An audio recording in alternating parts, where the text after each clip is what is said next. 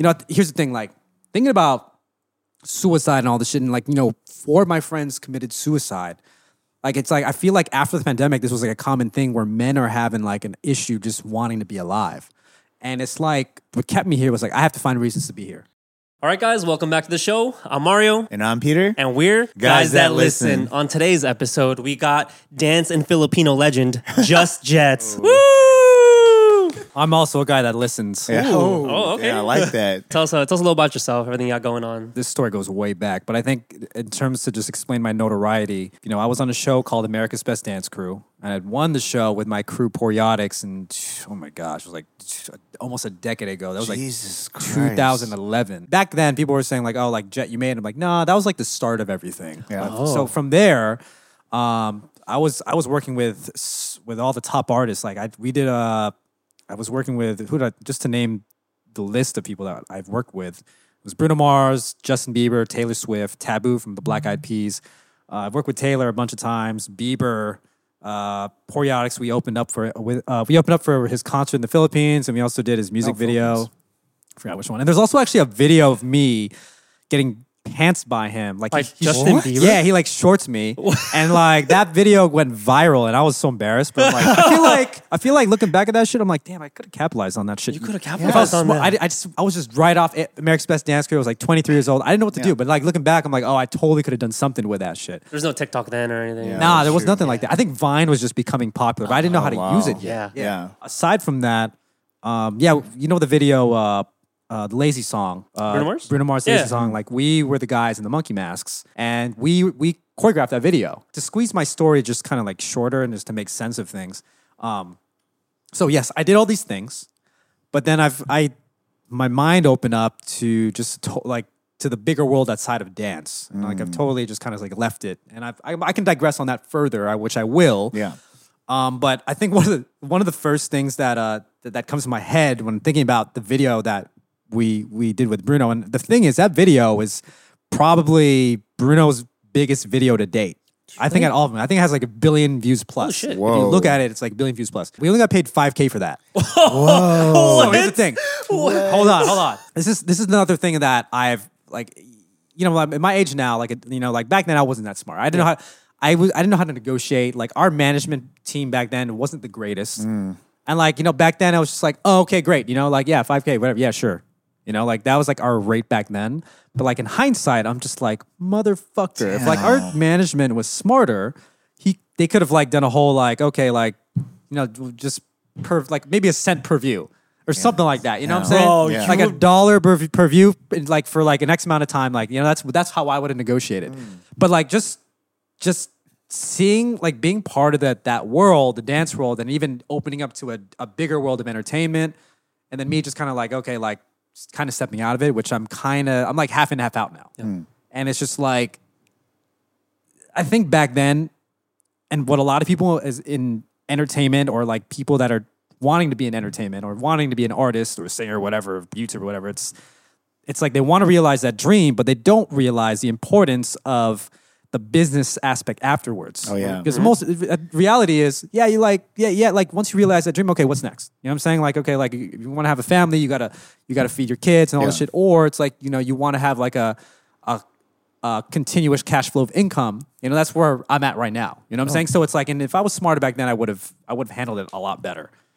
Um, but yeah, that's just that's just uh like that's my experience in a nutshell. And this this is like the tip of the iceberg, and everything else is just like there's way more than this. I really, I really like that you say like you know you have to like kind of be a businessman to an extent. You know. Oh, yeah. Uh, one of my favorite authors talks about how like you being a creative is this whole other experience, and you are in a box. You know, be creative, do whatever it is you do, and afterwards you have to cage the creative and like jail him and be the person who like knows how to make money for him. Because so often with creatives, when you're really creative, you get lost in the sauce, you know? And it's like you're in that moment of creativity and you don't know how to separate that and actually like put yourself out there in a in a good business standpoint, you know, like negotiate for yourself, like good rates, good pay, all that. I feel like that's what people are doing nowadays. You think also because back then, like that kind of um, like content being created with all these like superstars, as far as like dancers or musicians or co-producers and stuff like that. It was kind of fresh, and that's probably why the management team didn't have a lot of experience. Probably not too many people had that much experience, you know. And obviously now you're saying like the younger cats kind of know what to do, probably because of mistakes like that. Yes, hundred percent. And uh, I'm curious, like, who? What was the book that you you talked about? His name is Brandon Sanderson. Brandon sanderson What's He- the name of the book? Um, he's called the Stormlight Archives. He's he is he he has the best. No, oh, okay.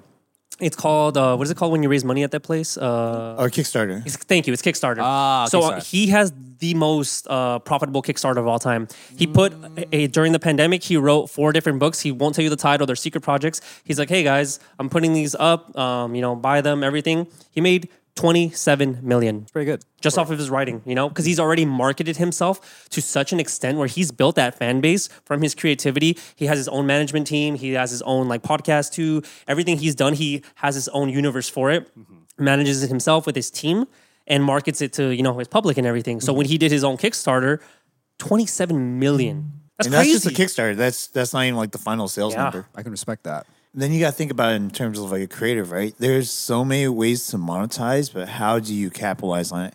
As an author, right, you have like something that you're selling, an item, a book, right? Whether it's digital where you can't touch it or something tangible as a hardback, right? But as a dancer, like, what do you do? And I know you're not just in the realm of dancing. You're Right. obviously a multifaceted creator, right? But let's just talk about strictly dancing right now. Okay. We were talking about views as far as like, oh, taking a percentage Yeah. of this person's. But the negotiation for that, I'm sure it would require a high level negotiations to do that, right? Because let's say you're working with someone like JB now, and you ask them like, hey, I just want a penny out of like every thousand views. Good luck, you know what I mean? Because they know, they know, their management knows. Like, and not only that, but I feel like, luckily, you guys had a lot of notoriety in your name. Yeah. But for the smaller cats who probably just get on there and they're like, five thousand dollars, cha-ching. Yeah. But really, in hindsight, right, the whole picture, you're not actually making that much. It's actually not that much because it can't sustain you. And it just kind of goes back to, well, I know that you know about investing. Yeah. But that's like a financial literacy thing that's also not taught to a lot of creatives, right? And that's a whole nother thing. And I think uh, I was forced into that during the pandemic.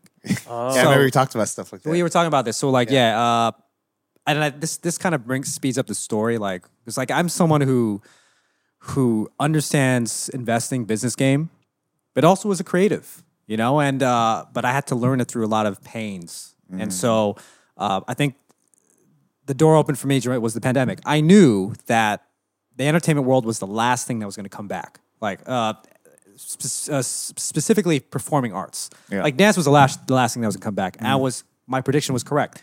Like it wasn't until like maybe last year that like okay now we're having like live concerts, Coachella's back. You know what I'm saying? So then, and I was like okay, what am I going to do? I'm going to go jump in the sco- stock market. I'm going to learn how to do this shit.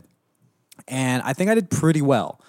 I got hurt a lot, but I also but but at the end of the day, it's just like I, I did pretty well. And I think for for someone that was uh, that came from a from an entertainment world, you know, from just from the entertainment world, like you can I made money I made money in the entertainment world, you know it and but the stock game is just way different, bro. Because the thing is, it's like what when you're working, when you're working for your time, you're act, you're doing active work. You're just you're actually like doing something. Like even when I was doing uh like movies and TV, uh, excuse me, movies, commercials and stuff, I'd be there for the day. Yeah. And then uh, you know, depending on the contract, I'll either get a buyout, meaning like a one-time fee, like okay, we'll pay you three k for this. Okay, cool. Yeah. Or it's like if you do a SAG contract, it's like okay, well we're, we're paying you the the daily rate, but for every time it airs, we're gonna pay you X amount. You know, and I, I think the most I got was like maybe like thirty k off like uh, something. Yeah. Now that's cool, but in the stock market, um, and during the pandemic, I'll say it's this is it's a totally different game. Yeah, it's changed a lot. It's like it's it's yeah, we're we're like in a we're in a bear, in a bear market. yeah, I was a genius during the pandemic. Everybody, like who wasn't a genius? But I but the thing is, it's like at the end of the day, it's just more like it's just it really just was about like, are you were you right or not? Yeah. And I was I was hype on AMC during that time. Yeah, I know so you were. I was like, I saw AMC. I was because I, I learned how to read the charts, and I was like in all the chat group. I was in. I was just reading everybody. I'm like, none of these people are talking about it. I'm looking at the charts. There's no way this shit's gonna fall. Mm-hmm. It was- I got in at three dollars. I put almost everything I had into it. oh wow, So I know that. Almost everything I had. Um, and then I had I had some uh, I had uh, I had some options in stocks and Yeah. some uh, some other ones as well. But most of my shit was in AMC. And then the day that AMC blew up, it hit seventy two. Yeah, it was I- June second. Yeah, yeah, yeah. I remember, and I, I remember I was I was in Hawaii at the time, and I think I I came up like 200 k in one day. Now here's the thing: that was a good day, and uh, but here's the crutch of it. Like there's a there's a, there was a it was dope being you know like that was the most the fastest money I made in one day. All right, Yeah. I've talked about this in a couple podcasts as well, but the the other effect of it is uh, what I saw. Now, to me, the the the stock market, you're straight up. That's to me, it's, it's the red pill. You take the red pill, and you see the world for what it is. You exit the matrix, and like, because I saw everything. I saw. I was watching the news. I saw how how things affected the news. Yeah. How and not only that, but it was just like also just being around. Uh, one thing I I, uh, I noticed about the stock market, it's full of people who can predict human behavior, and that's why there's that's why they're there because to win in the stock market, you got to be you, the ones who win are the ones who get in early Yeah. and then get out when it's like hype. or you just inverse Cramer the entire time. Okay, okay. that's a stock joke. That's a, I only I think a few people will understand that. Yeah, yeah. To, Like to stockheads out there. yeah, yeah. Cramer is like he's like he's basically the biggest pump and dumper. Yeah. yeah. That's basically yeah, yeah. Because he's the most he's the most famous dude on what is it? What is it? What is it? The uh, Uh, I forgot what. Street Bets? No, no, no. no, no. He, he has like a show. he has a It's TV like a show. segment. He has the most famous. He's like the most famous stock person. Yeah, and he sounds he's always like super passionate, like you know you won't know about this AMC. It's really gonna dump right now, and then everyone will just buy. Yeah, that's yeah, That's why yeah, they call yeah. it inverse Cramer because he'll just say like the stock market looks good today, and everyone's like, nah, it's gonna drop. It's either getting early, getting there early. If you're if people are already talking about it, like oh shit AMC or like or Dogecoin or whatever, and like that's it's too late. Yeah. you know that that's not the time to to get No. in. You should be selling by that point. Yeah, Um, now, like, uh, now to be real, I took prof. I took a little bit off the top at 70, but then I really took everything off like around like maybe 60, 65. Okay, So the next day that shit dropped and it went Oh, right yeah. back up. You Oh, remember yeah, that? yeah. That shit was crazy. But um, when I me talking about exiting the matrix, taking the red pill. yeah, Uh, So I, this is it was the first time I was exposed to uh, conservatives, moderates, and conspiracy theorists. Because these are the people I was just talking to, like every day, and everybody's cool Yeah. as fuck. It's like, what are we doing? Like, you know, all we're at home, you know, and I'm like talking to these people day uh, from from like 5 a.m. West Coast time to like uh, after market close, like six like 6 p.m. I can't Yeah. remember 4 p.m. something like that. yeah, yeah. And it's just like I come from a place where where the world I came from, full of you know creatives and liberals. So I saw a duality of like different people, and so I came from the world where people were hating on like Trump supporters and cons- you know conservatives and all that, and then like, but then I'm like, I'm in this world, I'm in these rooms talking to these people who are like conspiracy theorists, uh, flat earthers, like you know what I'm saying, like just the people that like everybody on the left dislikes, and it's just like, man, these people are actually cool as fuck, Yeah. and it's just like seeing this seeing this was just it put me in a weird like place. And it's like i felt like i had a i couldn't talk to my family. I, like when i talked to like friends in the dance world they didn't understand me. Yeah. like i got like I, I got actually canceled in the dance community because for for an instance and i can i can digress about it You know, I I know you talked about it a little bit, Uh-huh. but I didn't exactly understand like why. 'Cause Okay. At that point, I think it was like a couple days after you had really really talked about the main core situation. Did you fall in love with the Republican girl? Or like, like, you can't be together. It's Donald Trump's daughter. It's Ivanka. it's Romeo and Juliet. oh my gosh uh, i don't know nothing like that no no no but it was just more like okay, i think uh, so no, let me just uh, tell you about what happened so Okay. you know on my Instagram, like I basically, if you look at my Instagram now, it's not what it used to be, but like I was straight up like dancer influencer. Like I had like my page was like, oh, this guy's a straight up dancer. You know what Yeah. I'm saying? Like I didn't want that anymore, and I can I'll explain that later. But um, what had happened was uh, so what I used to do was I used to like just put my camera down just like that, and I just dance around the world wherever like wherever I was at, you know, and just fuck around with people and shit. Now, there's one video I did in 2019 when I was in a, I was judging an event in Nigeria. And I put the camera down, dancing, and these these two African kids just came to hang out with me, and I was like teaching them, and like that video did pretty well. Like it, it was dope, and I had I had everybody loved that video. Now, this is where it got. This is where the pandemic, uh, uh, when the pandemic, it kind of just showed me a different world of dance. And I'm not saying like you know like the world of dance, but I'm like the way I was seeing dance, like how how the dance world was in that in that time period. I was just like, I'll just say it was very negative. So, so because I posted this video in 2019, I uh, I had reposted this this video again because during that time it was when reels were becoming a thing and everybody was just reposting their old videos in reel format. Yeah. you know, it just it just it just boosted uh uh reels at the time and even today it just it just boosts your videos more. Yeah. yeah, it gets more eyes on it. And but this time I taught the I reposted the video and I talked about my time in uh, Nigeria, but I also was, I was also talking about what was happening in Nigeria at that time. So during the pandemic, there was a time where the uh, the, gov- the Nigerian government had hired a paramilitary to just kind of handle business. So they gave these these random people like guns, just to just just you know handle business. You know, like as a security, you know, like extra security. But these people were were uh, took advantage of that and they started shooting and uh, you know stealing Whoa. from regular people. And then like I was like, yo, like this is crazy. I reposted the video and I talked about this. I wrote a caption about like this is what's going on in Nigeria.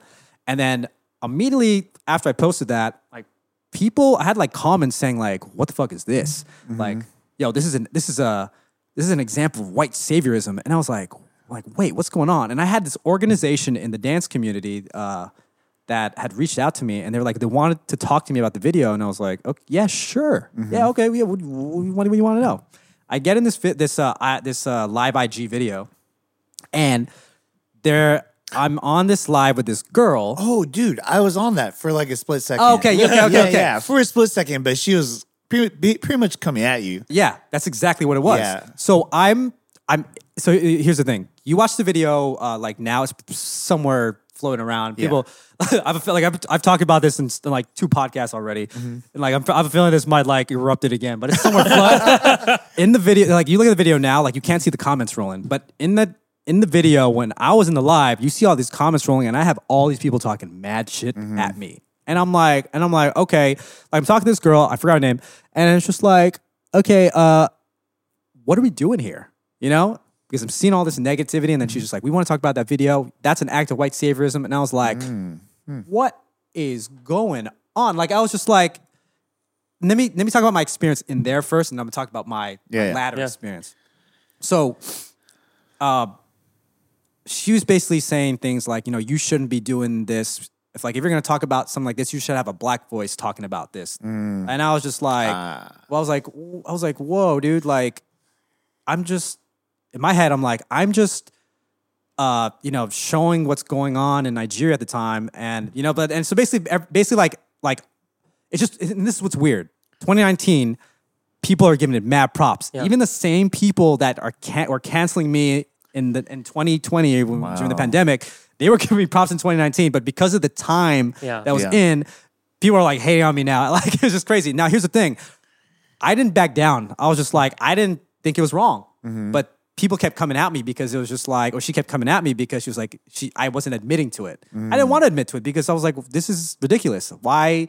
Like, first of all, I'm not even white.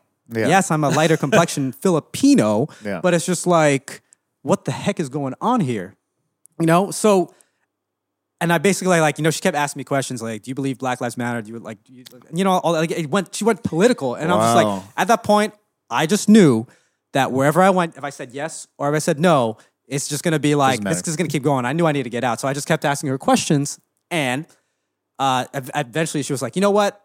You're like, you're avoiding the questions. Like, we're just gonna cut this. I'm like, okay. And I, even after the end of the video, I was like, you still want to be friends though? Like, Yeah, yeah. And then, but she, yeah, she was like, whatever. But then at the end of the video, I saw all these people rolling on the comments and like, uh, these these people, some of them were were dancers that I hired, that I traveled with, that I've worked with for years. Some some I battled with, and it's just like I was just like, what is going on here? That's fucking crazy, by the way.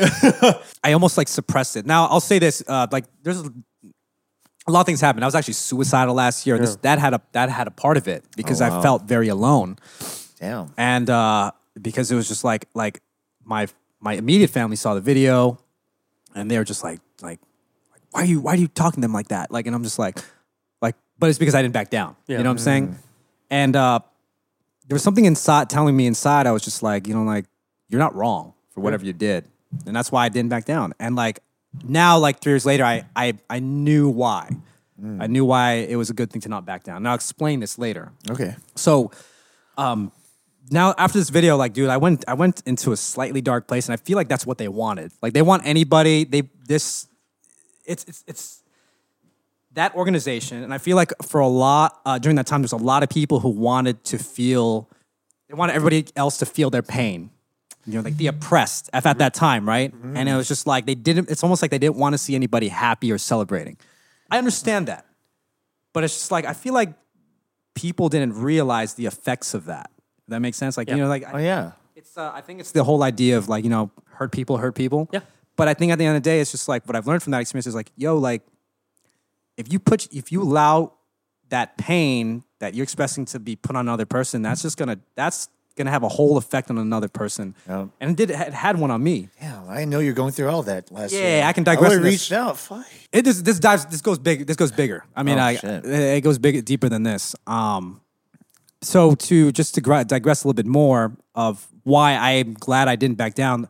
Like after the pandemic, uh, like you know, start to kind of just slowly pace out, if that's the best word to say, and then like when all the the heavy political emotions start to like die down a little bit, I noticed that some of the dancers and the people that I knew who were like unfollowed me, like Yeah. whatever, like they they like once they felt like they were in the clear, they all started like trying to talk to me again, follow me again. They're like some people are sending me messages, and I'm just like, motherfucker, fuck you. Like, I'm like, it's like because I knew, I knew it was bullshit, and it's like, I I think what it was during that time, it's like people just didn't want to be on the side that was losing. Yeah. If that makes sense. And I feel like if you weren't as politically aggressive, like, like you're you're you're based, that's an act of violence. Mm-hmm. But in reality, like, isn't that an act of violence? Being the one that's like being politically aggressive, and so it's and, and, and it's crazy because it's like, and here's the thing, I've completely left the dance community because of that. I'm out because of how I saw how how wishy washy Yeah. people were turning their backs on me, people that I'd known for such a long time, and then just kind of like coming back.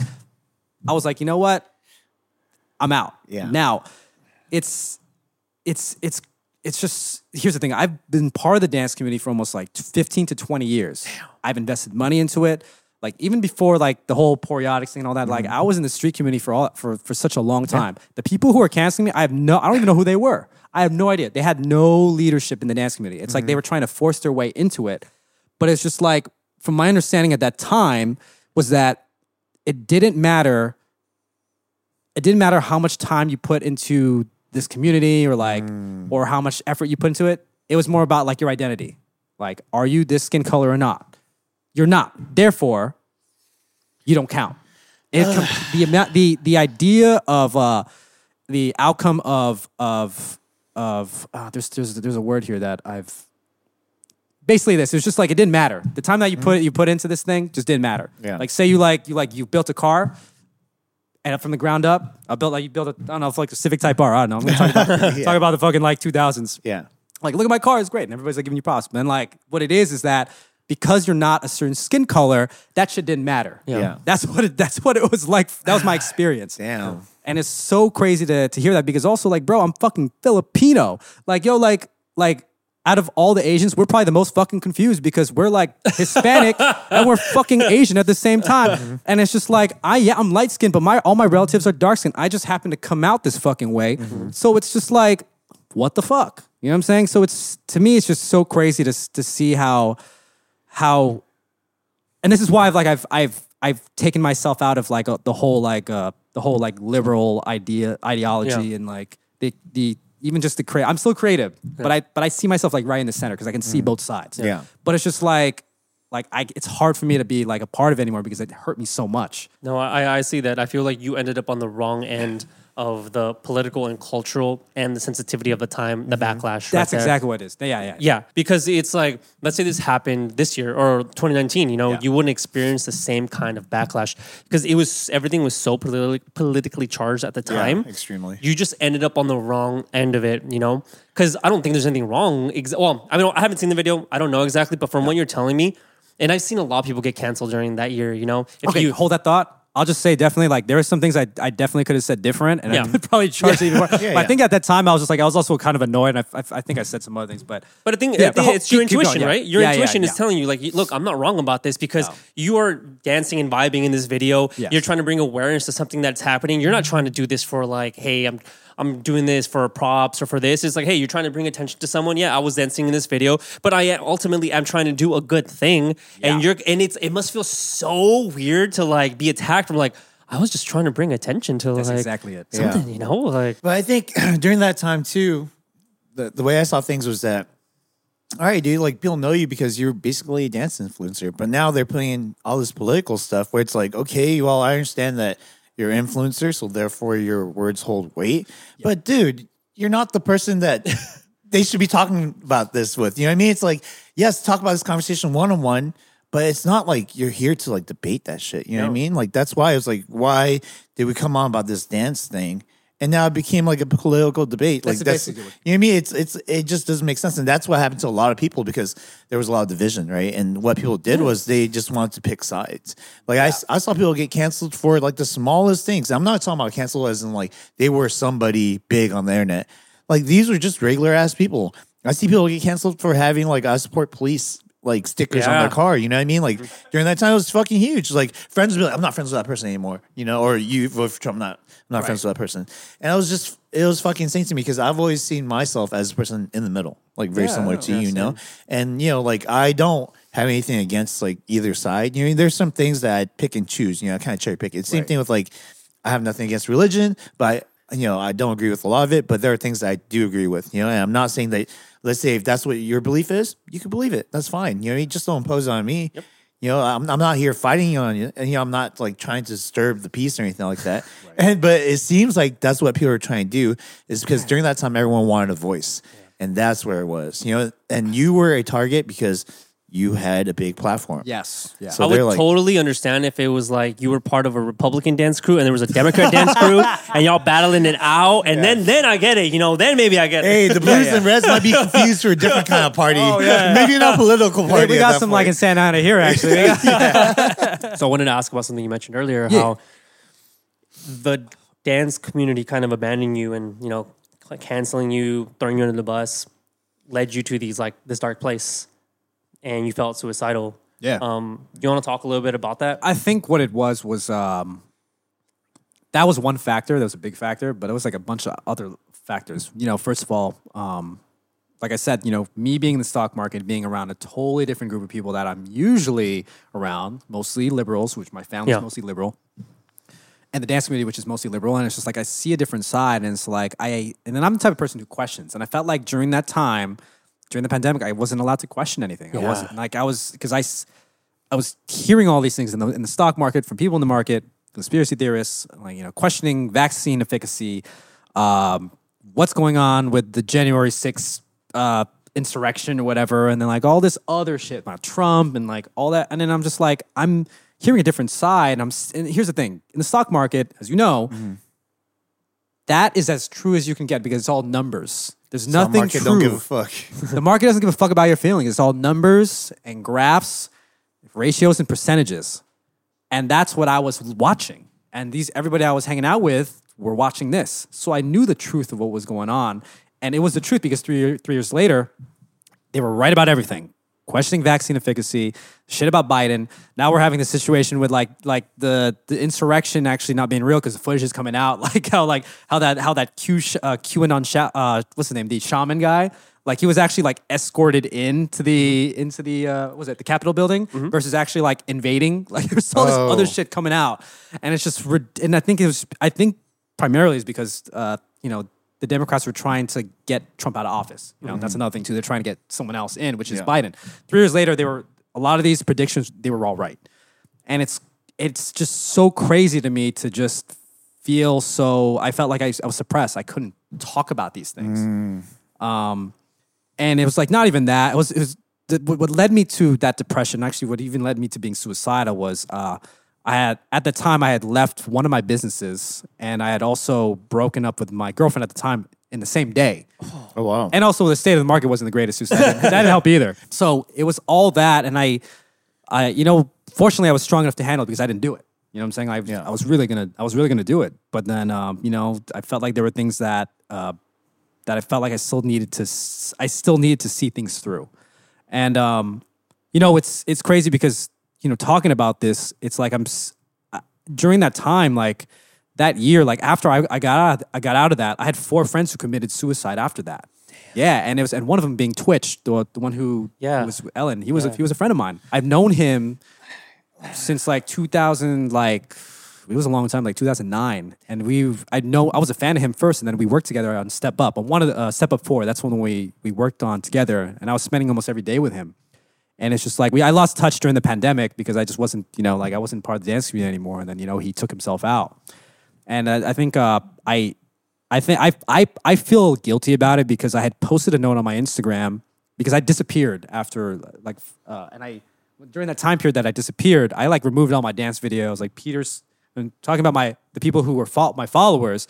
They, you know, like I my page was full full on dance influencer shit and all this, and I was like, you know what, I'm out. I don't want to do this shit. I don't want to be seen as this anymore because what my what had happened to me and like what mm-hmm. I was going through. And like I posted a note talking about my experience being suicidal and like you know what I went through and and like literally a week later, Twitch kills himself. Now here's the thing, like when I say I feel responsible is because I know he read it because the fool follows me and everybody saw it and I got so many responses from it. And it's just I I have a feeling that it's just like whatever he was going through it's like um it almost like part of me feels like it triggered him you know like and I it's like I I don't know. It's it's crazy. Like it's like I'm like I feel indirectly res- indirectly Yeah. responsible for it um, but you know, I think as, as you guys heard too, I think another thing that bothers me also is like you know the the the, the guy uh, owner of Jackfruit, he had he had passed, Yeah. and I, he he was also that was also suicide. Now, What? Yep. now, I didn't know. I was wondering if it was. I was really wondering if it was. I'm like, I was hoping, like, you know, not hoping, like, he, something Yeah. killed him, but I hope it wasn't suicide. Yeah. yeah, I I've, I've I've read around about it. The thing is, uh, I knew him also, Yeah, and I met it's him- he actually came out to one of Henry's like birthdays like a while ago. Nice guy. Dev- Devian, right? Yeah. I didn't know that. The, the thing, my attachment to Devian is like, it's crazy because like I had no idea that he was running Jackfruit. but I look at pictures and I was like, oh shit, I knew this guy because we, he used to be part of a, uh, like a, like an entertainment group in San Jose. Oh, really? Poreotics got hired to perform out there and I became friends with that group. Hmm. One of them was a, a, a, a one of them, the guy who ran the entertainment company was called Endless Entertainment. Um, uh, Cam, he was a friend of mine, and I, and I would party with him in Vegas here and there. And then I, he actually passed away of cancer like last year, and it's crazy to hear that his co because he he was actually the one that started Jackfruit, and I remember him telling me that years ago. But I had I didn't know understand the connection, you know, until later on because I, I look at the the old pictures of me, Cam, and Davian of Jackfruit. We're all in pictures together, and I was like, oh fuck, I met Davian, I know him, Yeah. and it's just like it's so crazy that that that everything just kind of just tied together. You know, here's the thing: like thinking about suicide and all this shit, and like you know, four of my friends committed suicide.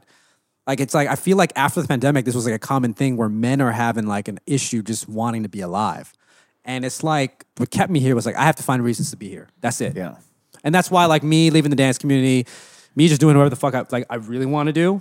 Um, it basically it just it, it makes it easier when you really just when you go through that situation of like suicide or going close to that and then just choosing to stick around. It's like you really that's when you really try to understand like why the fuck am I here? Yeah. Why do I want to be here? So just to uh, shorten this, I felt like you were gonna say something. It's just Yeah. that's why like I had to leave these things. I had to like I had to like I had to cut the fat and like you know cut out relationships. I had to do these things because it was just like I, I I felt like it wasn't serving me anymore because yo like I was at the brink of like wanting to be here, like not wanting to be here. Yeah, yeah. Yeah. So I'm like, okay, if I'm gonna want to be here, I'm only gonna choose to do the things and choose to be around people that want to be around me. And then just that's just gonna make my life simpler. I have a question before you ask Peter. Um, so I see these people who do commit suicide, and I have I've experienced it indirectly. I have a homegirl. She she was engaged for like twelve years, and her guy committed suicide. It's crazy, you know. Yeah. Um, what is the feeling like? Because I I personally don't find myself in that direction. Like I am. I'm, I don't find myself depressed. I don't find myself like typically sad. I know, I know. so I hope Hey, this isn't triggering you. anything, but No, no, I, no, I, I would want to know what it's what is the feeling, what is the experience like. Can you walk me through or walk our audience through like what Yeah. it really feels like? Because I have no contextual evidence uh, like experience to how to people say depression. You know, I imagine sad, I imagine lonely, I imagine you know away from a community or like you're just feeling by yourself. but I don't know. Like I can't I mm. can't put words into it. Like is there is there can you walk me through the experience a little bit of kind of what it might feel like? I think, I- and just to be completely honest, it's the feeling for one word, and I'll digress on it. It's just heavy. Like I, the feeling is just very. It just feels like the weight. Like obviously, we're living in a in a world of gravity, but the it just feels like there's a weight on you that's pulling you down, and mm. that feeling like that's that's constituted from like the mind. Like there's times where it's just like, like do I need to be here? Like there was like when I when I was in that state, and I don't know if I'm gonna go if I'm gonna relapse that. I don't know. Well, I don't know what's gonna happen. Like I'm in a good place right now, but it's like like the the thoughts that went through my head when I was feeling that heaviness was, do I need to be here? Like, should I just maybe I just give myself another year and just see what happens, you know? And then, but the thing about suicide is, and from what I experience is, and this is why it's like I I don't subscribe to it as well because the that act is an act created out of an emotion, whether you shoot yourself or you hang yourself or whatever. Because I've had friends in my circles who've done that, or you jump off a bridge. That's an emotion. Like you, it's almost like you your logic goes into a state of like, okay, this is. It's just like it's it's just there. It's like you're just you're like on a, you're typing on a keyboard, delivering all this information, and then it's just like then it goes into an emotion of like I'm just gonna do this, and and then you commit that act. But hmm. but the thing is why people don't well, I feel like people don't understand it is because it's like you don't see it. You can't visually see it. Hmm. But you know, here's the thing, it's like this thing is happening a lot more. I'm noticing it even past the pan- pandemic and an example of Davian who's he was like a leader. Yeah. He was a, he was a leader for for for a lot of people, and specifically the Asian community. And it's just like how c- you you ask that question: How could someone who's like that go to that state?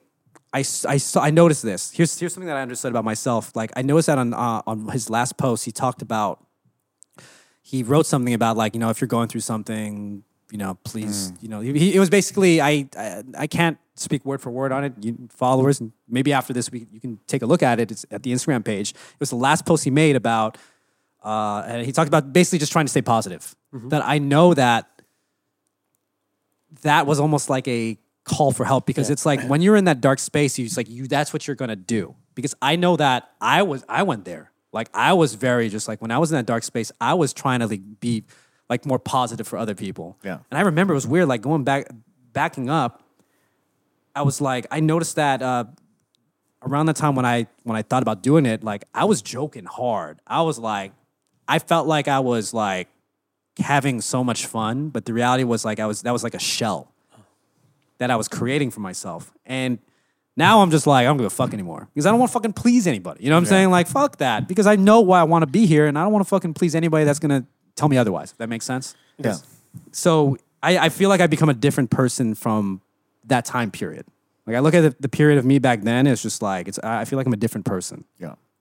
And I feel like that I part of me tells me that. And this is something I've actually uh, I've I've had a life coach. T- we had, we talked about this. It's like he mentioned that um, he feels like maybe a part of you just died that wasn't meant to be here, and the one that the one that chose to be here is the you now.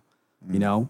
But now I look at my homies who commit suicide, and it's just like, you know, it's like that's they didn't want to see that out, and that kind of fucks me up. Which is crazy. Like something like Twitch, who had a whole ass family, success, like Yeah. everything, and I don't kids, and like I don't, I, I, I'm, tr- I do try and understand. I'm like, I, I'm trying, but I don't get it sometimes. You know, I've, I've talked to you about this, and I understand. Like, it's it's weird that now, and it's gonna sound bad, right? Like now, No, now, no, just be st- honest. Yeah, yeah, of course. I'm gonna say it no matter what. I don't give a fuck. But uh, Canceled. yeah, but like, um, especially for like males, like not understanding a state of like depression is a little bit of a privilege now. You know what I mean? I feel like I'm curious, please digress. Yeah, yeah, yeah, I'm curious now. yeah. So like, um, you know, when you were saying a lot of things that you said, like, because I went through like a depression too. Really?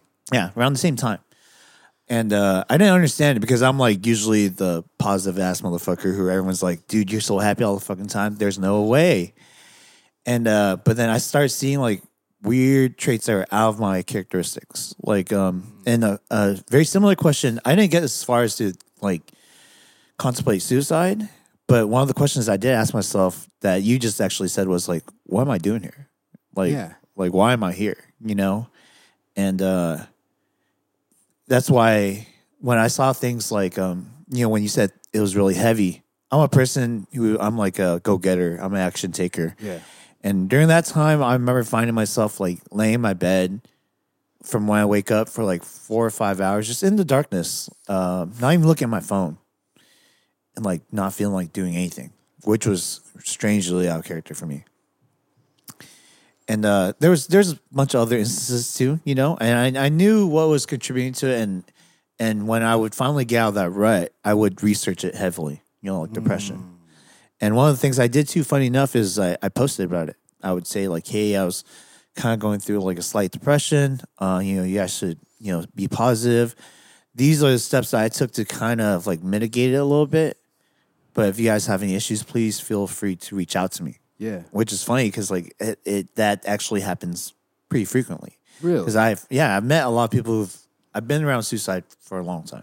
You know, Wait, so youngest you- suicidal friends are just suicide. suicidal friends. Oh, okay. Yeah, yeah, yeah, Suicidal yeah. friends, suicide for myself. I had that one thought a long time ago, like maybe 15 years ago. I can't even re- recollect like why I thought that because I didn't when I was younger. I didn't really understand my feelings. You know, Mm-hmm. now I understand it to like a deeper level, and I also kind of understand the science behind it because you know you always hear about it. People always uh, say suicide is a illness, and to a certain extent, is true, right?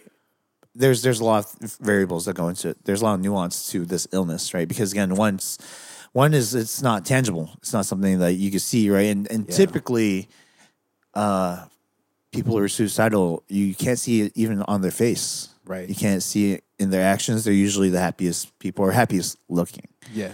and that's why it's difficult. And uh, for me, like hearing all these descriptions, it's I think it's becoming the information out there is becoming more abundant that there is kind of like a way to classify people who are going through a depression. Maybe not suicidal yet, but you know, for me now, whenever I see that, I, I tend to reach out to my friends who who fit those characteristics. And funny enough, a lot of them you cannot tell Yeah. because they show the opposite of depression, or at least what you would paint as a picture of depression. That's it. Yeah. So, you know, I would hear friends where I'm like, hey, are you right? I just want to let you know I love you and care about you. And to everyone else, they'd be like, why would you ask them that? Like, they, they seem great. Yeah. And then weirdly enough, they would tell me, like, hey, I was actually in a very dark place. Like, I've contemplated suicide. It's the people that are covering things up. Yeah, and you know, and they're like, I felt alone, even though I was in a group of people. I felt like I brought no value. I had no purpose, and uh, yeah, man, like it's it's a very common feeling amongst men because, for one, we're not supposed to talk about our feelings. You Yeah. know, it's kind of Yeah. crazy. You know, I've only, I would like to say that I'm very open and transparent about things, but there are even things that I have a hard time opening up about, talking about. And, you know, growing up in a family where my dad was like the breadwinner, but he also like would never complain or cry about things. He would just hold everything in. Nothing ever hurt him, you know? I thought that's how I had to be.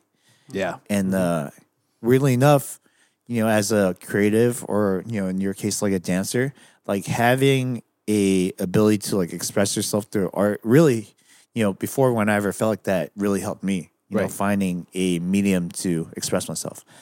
But I think also when you said that you couldn't express yourself through words, right? Because you you you took away the the dancing because they kind of left. Yeah. And now you can express yourself verbally. It kind of puts you deeper through that. That helps me understand. You're at, wait, you're helping me understand myself when you say that. Okay, okay. What the fuck? Then we're doing Yeah, a great yeah. job. yeah, yeah, yeah. He's been Whoa, listening. That's why. Yeah. Oh, I get it now. That's basically Yeah. it. Yeah. And it's weird, you know, because um so this is just a science thing that I learned about depression is Yeah. that it is in your brain, right? And that's how you feel through your emotions. Right. And it's in this part of your brain where basically like no matter what your trials and tribulations are, where it reaches that part of your brain, you feel the same pain. Well, say that one more time. the trials and tribulations, no matter what it is for the person, right, or another person, once it reaches that part of your brain, you feel the same pain. So it's the same thing as like, let's say, for instance, um, it's very easy to write people off for their hardships because sometimes you're like, oh, well, I had it worse, right? So a good example is I remember one of the first instances that I've realized that I can relate to someone and I kind of put their feelings down was when I was in high school, and the smartest girl in my class got like a A minus, and she bursted down, and she broke down in tears, right? And Asian shit. yeah, that is definitely some Asian shit, but that also comes with its own, you know, pressures, and I mean, Oh, we'll yeah. get into that later if anything. But I was like, really, I gotta fucking see. I'm not crying, you know. But the thing that you understand is everyone interprets pain like differently and Yeah. experiences differently, and it's so easy for us to be like, why don't you just walk it off? You know what I mean? Like, why don't you just not talk about it and, like you know, suck it up, you know? But realistically, just because let's say you know, you let's say you get a uh, ticket for speeding or whatever, so I get a ticket for speeding. We can interpret things that same like frustrations and pain completely different, Right. But it'll feel truthfully just as painful. You know what I mean? Like like if you're going through depression and I'm going through depression, no matter what reason, it doesn't even have to be deep. If we're both really going through it, chemically in our brain, it's similar. Yeah. Yeah. You know what I mean? That's what people don't understand is because they always like their their life is not that bad. And you hear that a lot about people who actually have like very fortunate lives, right? You hear about Anthony Bourdain where it's like, dude, he had the best job ever. Why would he commit suicide? But no matter what it is that made him depressed, he felt that pain. No matter how privileged his life might have been, he felt that pain. And it was true to the point where he took his life. And that's why you can't really write anyone off of why they feel so deeply about something that you feel like is so insignificant to you because it's not insignificant to them. And that's why it's hard to relate sometimes, you know, because we have different experiences, so we interpret pain differently. We're different human beings. But that's why, in the very end, the main thing is to have like empathy towards anyone who's going through it. general. Yeah, because I'm not gonna lie, you know, this is just me divulging how shitty of a human being I was when I was a kid. I remember one of my friends, his parents were getting divorced in middle school. Yeah. And he was just talking about how much he hated his parents for that and how depressed he was. And he constantly talked about suicide. And me being a very uh I guess unempathetic kid, you know, after years of him mentioning it, I would just literally say, like, why don't you fucking do it? You know what I mean? And, and that's such an asshole thing to say. You know what I mean? And obviously, kids are fucking terrible. I mean, I was a terrible kid, but but like looking back at it, like thank God he never did. You know what I mean? Because now, like I, it's weird. It's better to like tread lightly and help than to kind of accuse them of uh falsely wanting to commit suicide, falsely accusing them of not really being depressed. It's it's weird because being empathetic is everything now. Whether or not what they're going through is true, whether or not it's a cry for help or a cry for attention, I feel like I'd rather not contribute to to that hurt if it is factual, you know. And um, you know, just like I said before, I didn't know that you were going through some stuff like that. And, and it's not even the fact that like we're really that close or anything like that. It's the fact that I I understand what you're going through to a certain degree. You know, maybe I didn't reach that peak where it's like I didn't see the other end.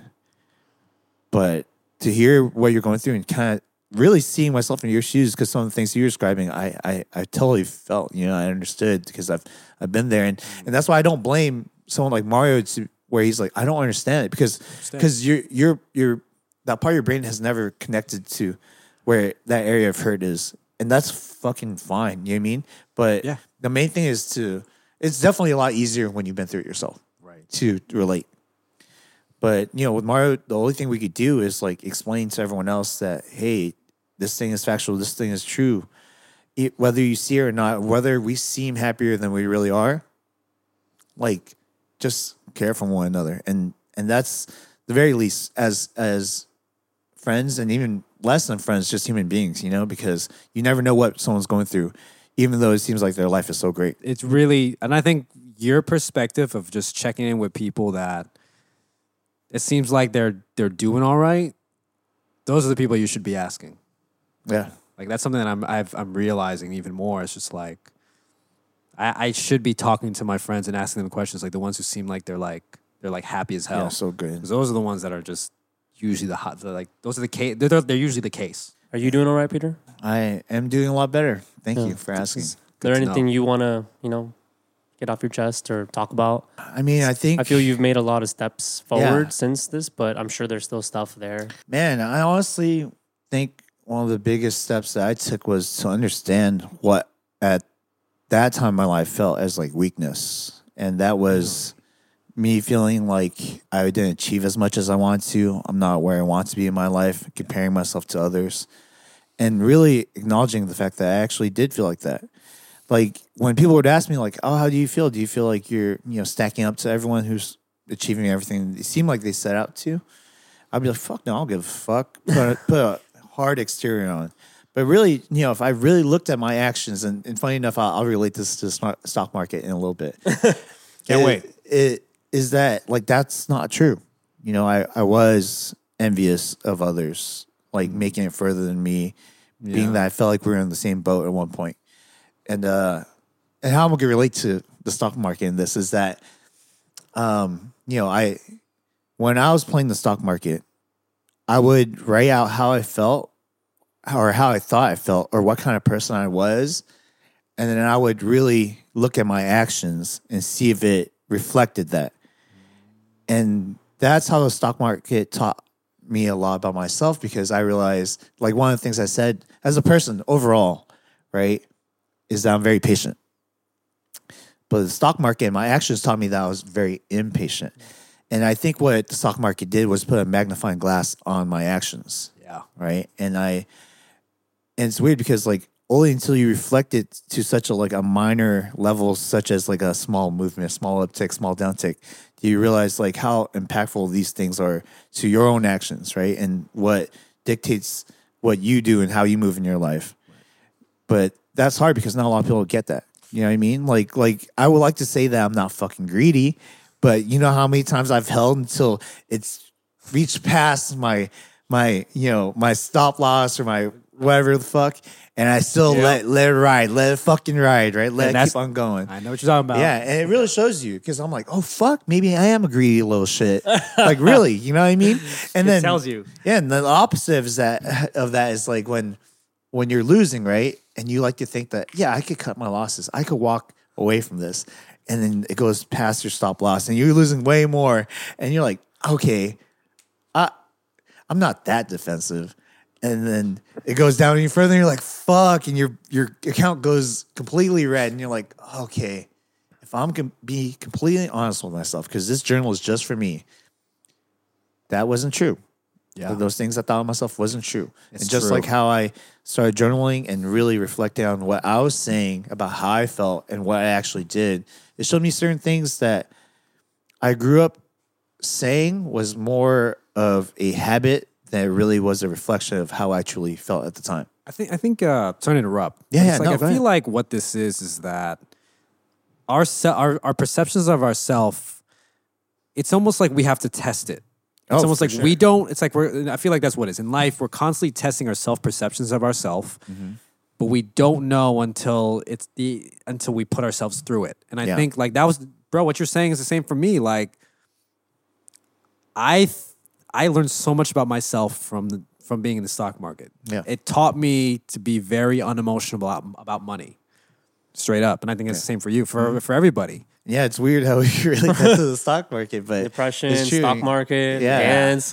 I I mean, even like weirdly enough, like there was a lot of people who committed suicide during Yeah. those ups and downs Yeah. of the stock was a lot market, of people, yeah. It was a very emotionally charged time. Yeah. People, a lot of people thought they were gonna strike it rich, and you know when you didn't, it it didn't pan out for some people. You know, Yeah. and uh, you know, it just goes back to really, you know, I can't speak on the female experience because I am not a female, but as far as like males go, I think we just need to learn how to really put our actions and how we feel under microscope and really analyze that. And that's hard because sometimes it is really about looking at yourself and being like, damn, like I really am a little bit weaker than what I thought I am. And that's okay because that's a flaw that I could adjust versus like not owning up to it and allowing yourself to dig yourself a deeper hole that you might not be able to crawl out of. Like that's that's tough because some people don't get out. That's that's growth. That's self awareness. I think Yeah. that's I think that's universal for a man and woman, where it's like you have to face what issues and faults you have, what kind of shit you've carried with you from your trauma, Yeah. and you got to see yourself. And it's like, how do I go from here? How do I grow? How do I make actual changes to become a person that I actually want to be? Mm-hmm. I think we all have a an image of ourselves and who we want to be. That person that maybe we thought we wanted to be as a kid, mm-hmm. and when the reality doesn't face up to it, you have to make. It's like you realize what kind of person you are, and like you have to make those changes, or you st- st- stay stuck in the same place for you know the rest of your life. But that's that's all. Also, some people's reality is that they think that they're perfect, and when you're perfect, there's nothing to change, right? So being stuck in the same place as perfect is okay to them. I think that's hard because I, I think some people like uh, embody the idea of like, oh, I'm amazing, I'm perfect, I'm the best, Yeah. but still trying to work on themselves. Oh yeah, no, I agree. But I just think also we live in a day and age where you try pr- to present your best self on social media, right? Especially if you're trying to be in a public eye, and that's tough because some people don't want to feel that feeling of embarrassment, you know. And this is something I do for myself. Those of you guys who are my friends on social media know that like I have hella embarrassing moments, especially after a night drinking, which is very common. And um, one of the things that I've come to do for myself that kind of helped me get past that feeling of embarrassment and not showing the world that this is how I am, this is truthfully how I am right now, as flawed as I am as a human being, is I just let it ride. I'll I might have posted something completely dumb where I'm belligerent, right? And and for me, when I see that the next day and I f- feel that feeling of shame a little bit, mm-hmm. instead of deleting it and hoping no one sees it, I let it ride and let it burn in my mind that like I did do that. I am that person at that point in my life, but that allows me to change. That allows me to be like, okay, maybe I don't want to do this anymore. Instead of, okay, no one saw it, let me delete it and continue acting the way I did as if nothing ever happened. And I feel like that's difficult for a lot of people because, you know, even into the most like minor things like, oh, that's a bad picture of me. Can you delete it? Imagine if it's like, this is such a flawed version of me that I acted so dumb and shameful and I, I regret being this person, but I want to improve. But I, in a way where it's like, if no one holds me accountable for it, then I don't need to. Okay, so yeah, you talked about something. I just remember the last word that you talked about was the idea of perfection, the perception of percep- uh, the perception of perfection, especially in social media. And like you kind of sprung something like a thought in me of like of maybe that's why like we're so fucking depressed in this fucking age. Oh yeah, You know, it's like, you know, we have people like me and Peter who, who have you have tendencies to go to that end and yourself who's just like, I don't understand it. And it's just like I just feel like maybe I'm just maybe that's maybe that's what's keeping me here. Like, you know, I'm here to try to understand the human condition, you know, and it's like I feel like what I'm my me as an observer seeing this world um move where it's like people's perception of you is how you are on social media. You know, it's like whether you're just followers, all that shit. Um, and then also like, you know, how you look, the pictures you post, the videos you post, all that stuff. I think the reality of all that shit is fucking bullshit because it's curated. That perception is completely curated. I got fucking tired of that shit. You know, of just being a, you know, just being like a, a dancer. Because I think what it also is is that, like as you said, I am a multifaceted person. I do different shit other than dance. That's just Yeah. one part of me. And I think what's getting people more depressed these days, and definitely is because it's like it's it's like, oh, I'm not perfect enough. Because I look at the person I follow and like it seems like their life is so fucking perfect. Mm-hmm. And it's just like, but you know, and that's why I started opening up about like real fucking shit. Like this is real fucking life, bro. Like this is the reality of it. Because I and I think like, and I, I stated this in my po- in, in my post about what I was going through when I went suicidal. Is it's it really for people that go through suicide, it's like they just don't want to face reality anymore. Yeah. And it's just like, and you know, we talk about the guys like Bourdain. Excuse me. Talk about guys like Twitch. I just made out with a mic. and it's like they fucking have everything. Know, these are people, and, I think that's what it is. And even Jason David Frank, the Green Ranger. You know, these were people who mm-hmm. had like everything, and they just told they just decided to self delete because they couldn't find a purpose anymore in living. Maybe that's just what it is. It's like you mm. just, I think, especially for men, we just don't when you don't ha- feel you feel like you don't have a purpose anymore like you feel like you're like what's the point when you Yeah. have it's almost like it's crazy because it's like it's like we try to achieve that level but it's like once you're there it's like i have everything all right what's, What's next left? What's next? you know and then i think that's what that's what happens and mm. Yeah it's just like it, it- here's the thing like I, I think about my my my childhood friend basically my cousin her brother was actually one of the the guys that had a that had committed suicide. One of my friends, mm. and I and you know what? She seems so happy, and I'm like, I'm like, I'm like, why? It's because she's not on social media. Mm. She's like has zero social media. She she she's probably connected to social media through her husband, but she doesn't have Facebook. She don't got Instagram. She don't got nothing. Yeah. So I have talked to her on a phone. Isn't that crazy? Yeah. I have to text her on the phone. I message her through Instagram, and she just seems so fucking happy, except for the situation with her brother. But Yeah. you know what Yeah. I'm saying? It's just like, so it's like there are people like that in this world, and she's like our age. She's like in her 30s, right? Yeah. Yeah. Yeah. Okay. Yeah. It's just she seems so happy. So there are there there are people who are in this world who are like that. You know, It- one thing I've I've understood about like you know being an observer of like what's of this world. It's it's like you know you look back at the the old the old stories like the Bible. I feel like nowadays like people are trying to cancel the fucking Bible. Yeah. fucking crazy. Like the Bible, and you look at the old stories of uh, of just like you know the old fables of Greek mythology, all that shit.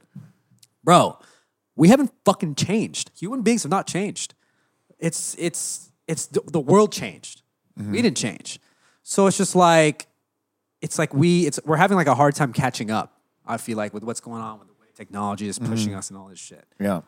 and that's what's making us depressed. Isn't that fucking crazy? I I really like what you said, and I think you're really on the money about the social media making us like depressed. Mm. Can you isolate the feeling of social media, like of having your Instagram, whatever you have mm. in you right now? Can you isolate that and tell tell me how it feels to you? I think the emotion I have of it is, eh. Yeah, Because here's the thing, I understand it. Like you know, like it's. Oh, here's the thing. I don't know if you guys are getting sponsorship from you know yet. Eventually, Yeah. But we it's get, like we get I, food sponsors. like, perfect, perfect. Free food scoop. Hell yeah. Yeah. So like you do like part of my life during when I was in dancer influencer age, um, uh, in that time period. Sorry, not dan- dancer influencer age. I, I feel like I'm talking about like a like Stone Age and shit. No, no, no, it's not that not that long. ago. It was only fucking three years ago. That was like where my income came from. But now I'm in a place where I don't need my income to come from that. You Yeah. know, like it's but uh, you know, it's like it's not it's not like do or die for me.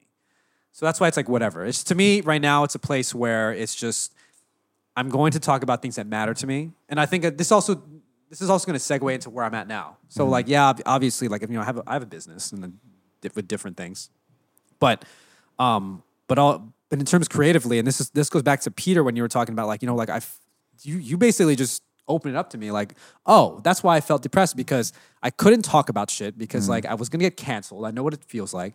I didn't want to dance because that was the world that like canceled me. Yeah. So I basically shifted over to music. And so music was is like the one place where it's just like I feel like I have free reign to do whatever the hell I want. And that's where I'm at creatively. That's what's keep that's what that's what's actually like keeping me alive. What's uh, what's the name of your newest single? So uh, that's coming out. but it's just like, bro, like uh, it, it it's weird because you know I've been producing music for like uh, like for years. Like after I'd left Poreotics in 2015, I put myself into a music production uh, music excuse me a music production school, and I was like, okay, I'm going to be a big DJ, like everybody else. You know what I'm saying? Yeah. But then I think with everything that happened to me, I was like, you know what? I have these skills, but fuck it, I'm just gonna learn to be a rapper. so I was just like, so like the the my track, my, uh, the, the first track, my first single that came out, the answer was just like me, like, all right, this is it. This is just like me just going through it, like, and it was the basically the answer to my questions because I I felt like I couldn't question everything. So that's that's the name of the title. Mm-hmm. And it's like I just know I know I you know the track is it's something that like you if it plays that at EDM festival or at a club people get into it but it's not something you would just like listen to you know what I'm saying but it was just like that's that was the first track that came out that I was just like okay this is my identity my identity as an artist here's the thing it's like I whether I become successful at it or not I would want to be and I'm going to learn the ropes of how to do it it's not gonna hurt or break my bank. It's not. I'm not trying to like. I'm not trying to like. You know, suck dick to like use that shit to live. You know what I'm saying? Yeah, yeah, yeah. Like most artists. You know what I'm saying? Like I feel like you know. There's. I hear about these stories of all these artists who lose so. These famous artists who lose who lose out on so much money because of these contract deals with labels and all that Yeah. shit. I'm just like, I don't know if I want that. You know what I'm saying? Yeah. I might subscribe to that later, but we'll see. But like that's, that's just to cap it off. That's one of the reasons why that's keeping me here. Just Yeah. Nice. filling that creative uh, that that that creative space. That makes sense. I really like that that creativity is a part of what's keeping you here. When we had uh, Faye Reds on here, he talked about how uh, having creativity, especially having the arts as a youth and stuff, keeps you out of gangs, keeps you out of trouble. Oh, yeah. keeps you here and like developing as like an actual contributing human being of society. Right. And I love that, dude. Yeah. I wish I was more creative. I want to rap too. yeah. So like one of the reasons why this started back up again was, you know, during that time that was like that depression phase. And when I had talked to people and put out on the internet that, you know, I was going through it, when people reach out to me and they're like, Hey, you know, that actually really helped me out. We I ended up having like a bunch of accountability buddies where we check in every week. Yeah. How you felt, like what you did, you know what I mean? Like how your life's going, uh, what we can improve on. And then I actually kind of got exhausted because I had so many. You had a, you had you had a lot of people hyping you up. Yeah, yeah. Was it all the girls? It, it was girls and guys, but anyways. No, they were really depressed, I'm sure. Please. Don't water down their depression, please.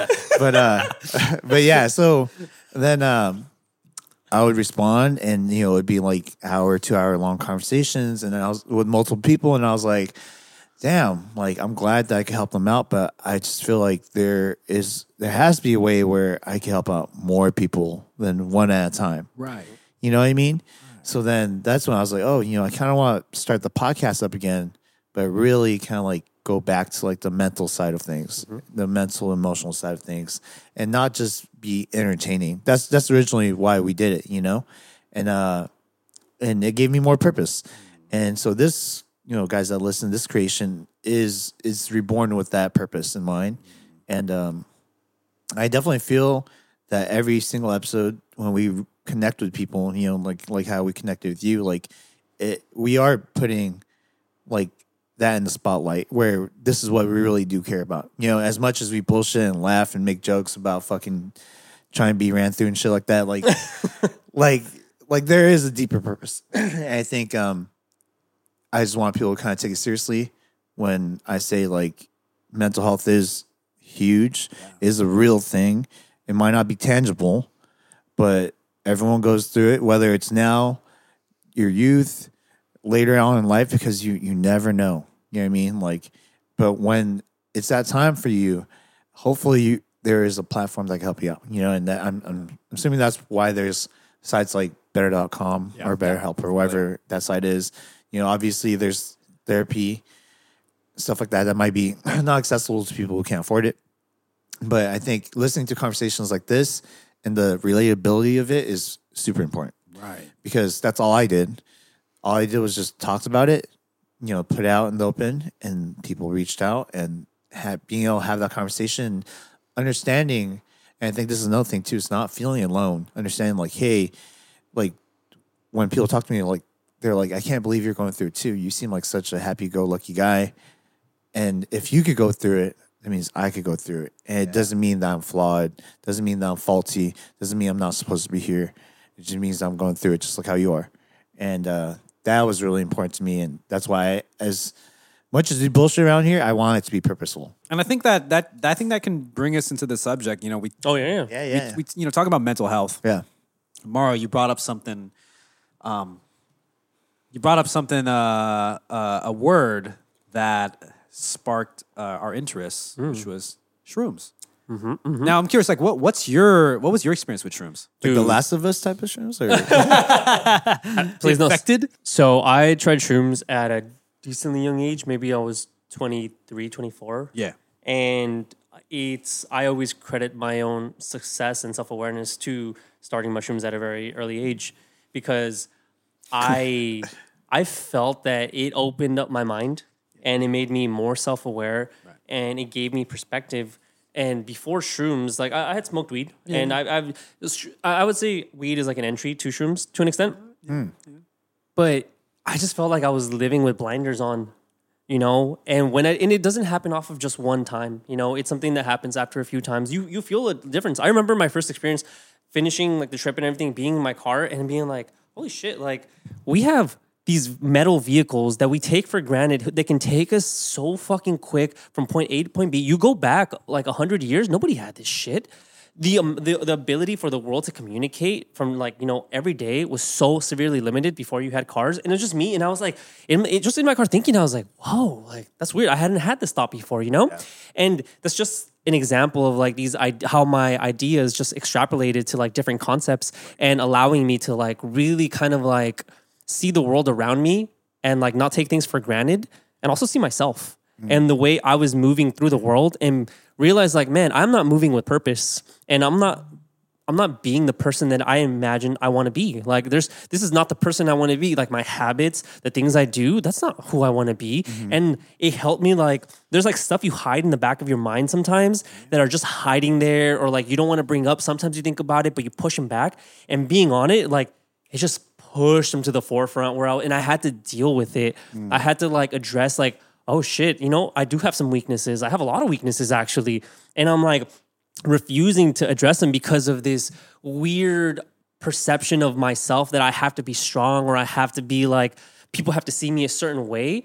And it was such a screwed up notion where I'm like, no, dude, if you want to be like a good human or strong, you have to like deal with your shit. You have hmm. to like address these problems you have and you have to like try and become better and like really acknowledge it. And I would do shrooms and I would write about it and my experiences mm. after. Like it doesn't happen after one time or two or three. Like you do it and you get that feeling and you write about it you work on it again when you're sober you try it again and again and eventually like i really like feel like i grew into myself and like who i, I actually want to be You guys are so lucky. Because whenever I do shrooms, I never get that experience. to be fair you're doing shrooms at a party no, I'll do shrooms at like a park. I've done shrooms at the beach. by yourself No, with like two or three other people. do it by yourself Okay, so what Your friends happens? are What, degenerates. what happens? What happens to you when you when you? Okay, what's your Oh, experience? So, so just to kind of like uh, give you some context, like I am a very non-visual person, meaning like I don't ah. see things at all. Like I've in, never in seen my anything on imagination, Really? never seen anything on like shrooms. like if you were to tell me to imagine my ex girlfriends in my mind, I cannot imagine. them. you know what I mean? Like if I see you, I I'm like that's that was my ex. You know, I dated this person, but like in my mind, I can't visualize it. Yeah, but when I take shrooms, it's insanely visual. Like it's oh. fucking Okay, okay, so okay, so okay, sorry, because Yeah. the whole I thought you said that when you're on shrooms you don't see anything. No, no, I, I normally don't see anything. Normally, Okay, gotcha, sober. gotcha, gotcha. Yeah, and then on shrooms, everything's extremely visual, but none of it is like spiritual. You know, none of it is like it doesn't touch me inside my heart or anything like that. Yeah, I just see it and I'm just like, whoa, a yellow submarine, cool. Like, like what's oh the floors are melting, cool. You know what I mean? Like oh his hairs are running away from his forehead. Like what the fuck, you know? But like it doesn't speak to me. That's that's kind of like what I'm saying. So I hear you know a lot of people's experiences, and the only thing I can say is it sounds very spiritual. And to me, like I don't I don't get that feeling at all. Really? Mm-hmm. So, so I'm curious. You don't feel the so okay. You get the visual aspect. Yeah, yeah. But the mind aspect, like you don't. No. I would recommend doing it just by yourself.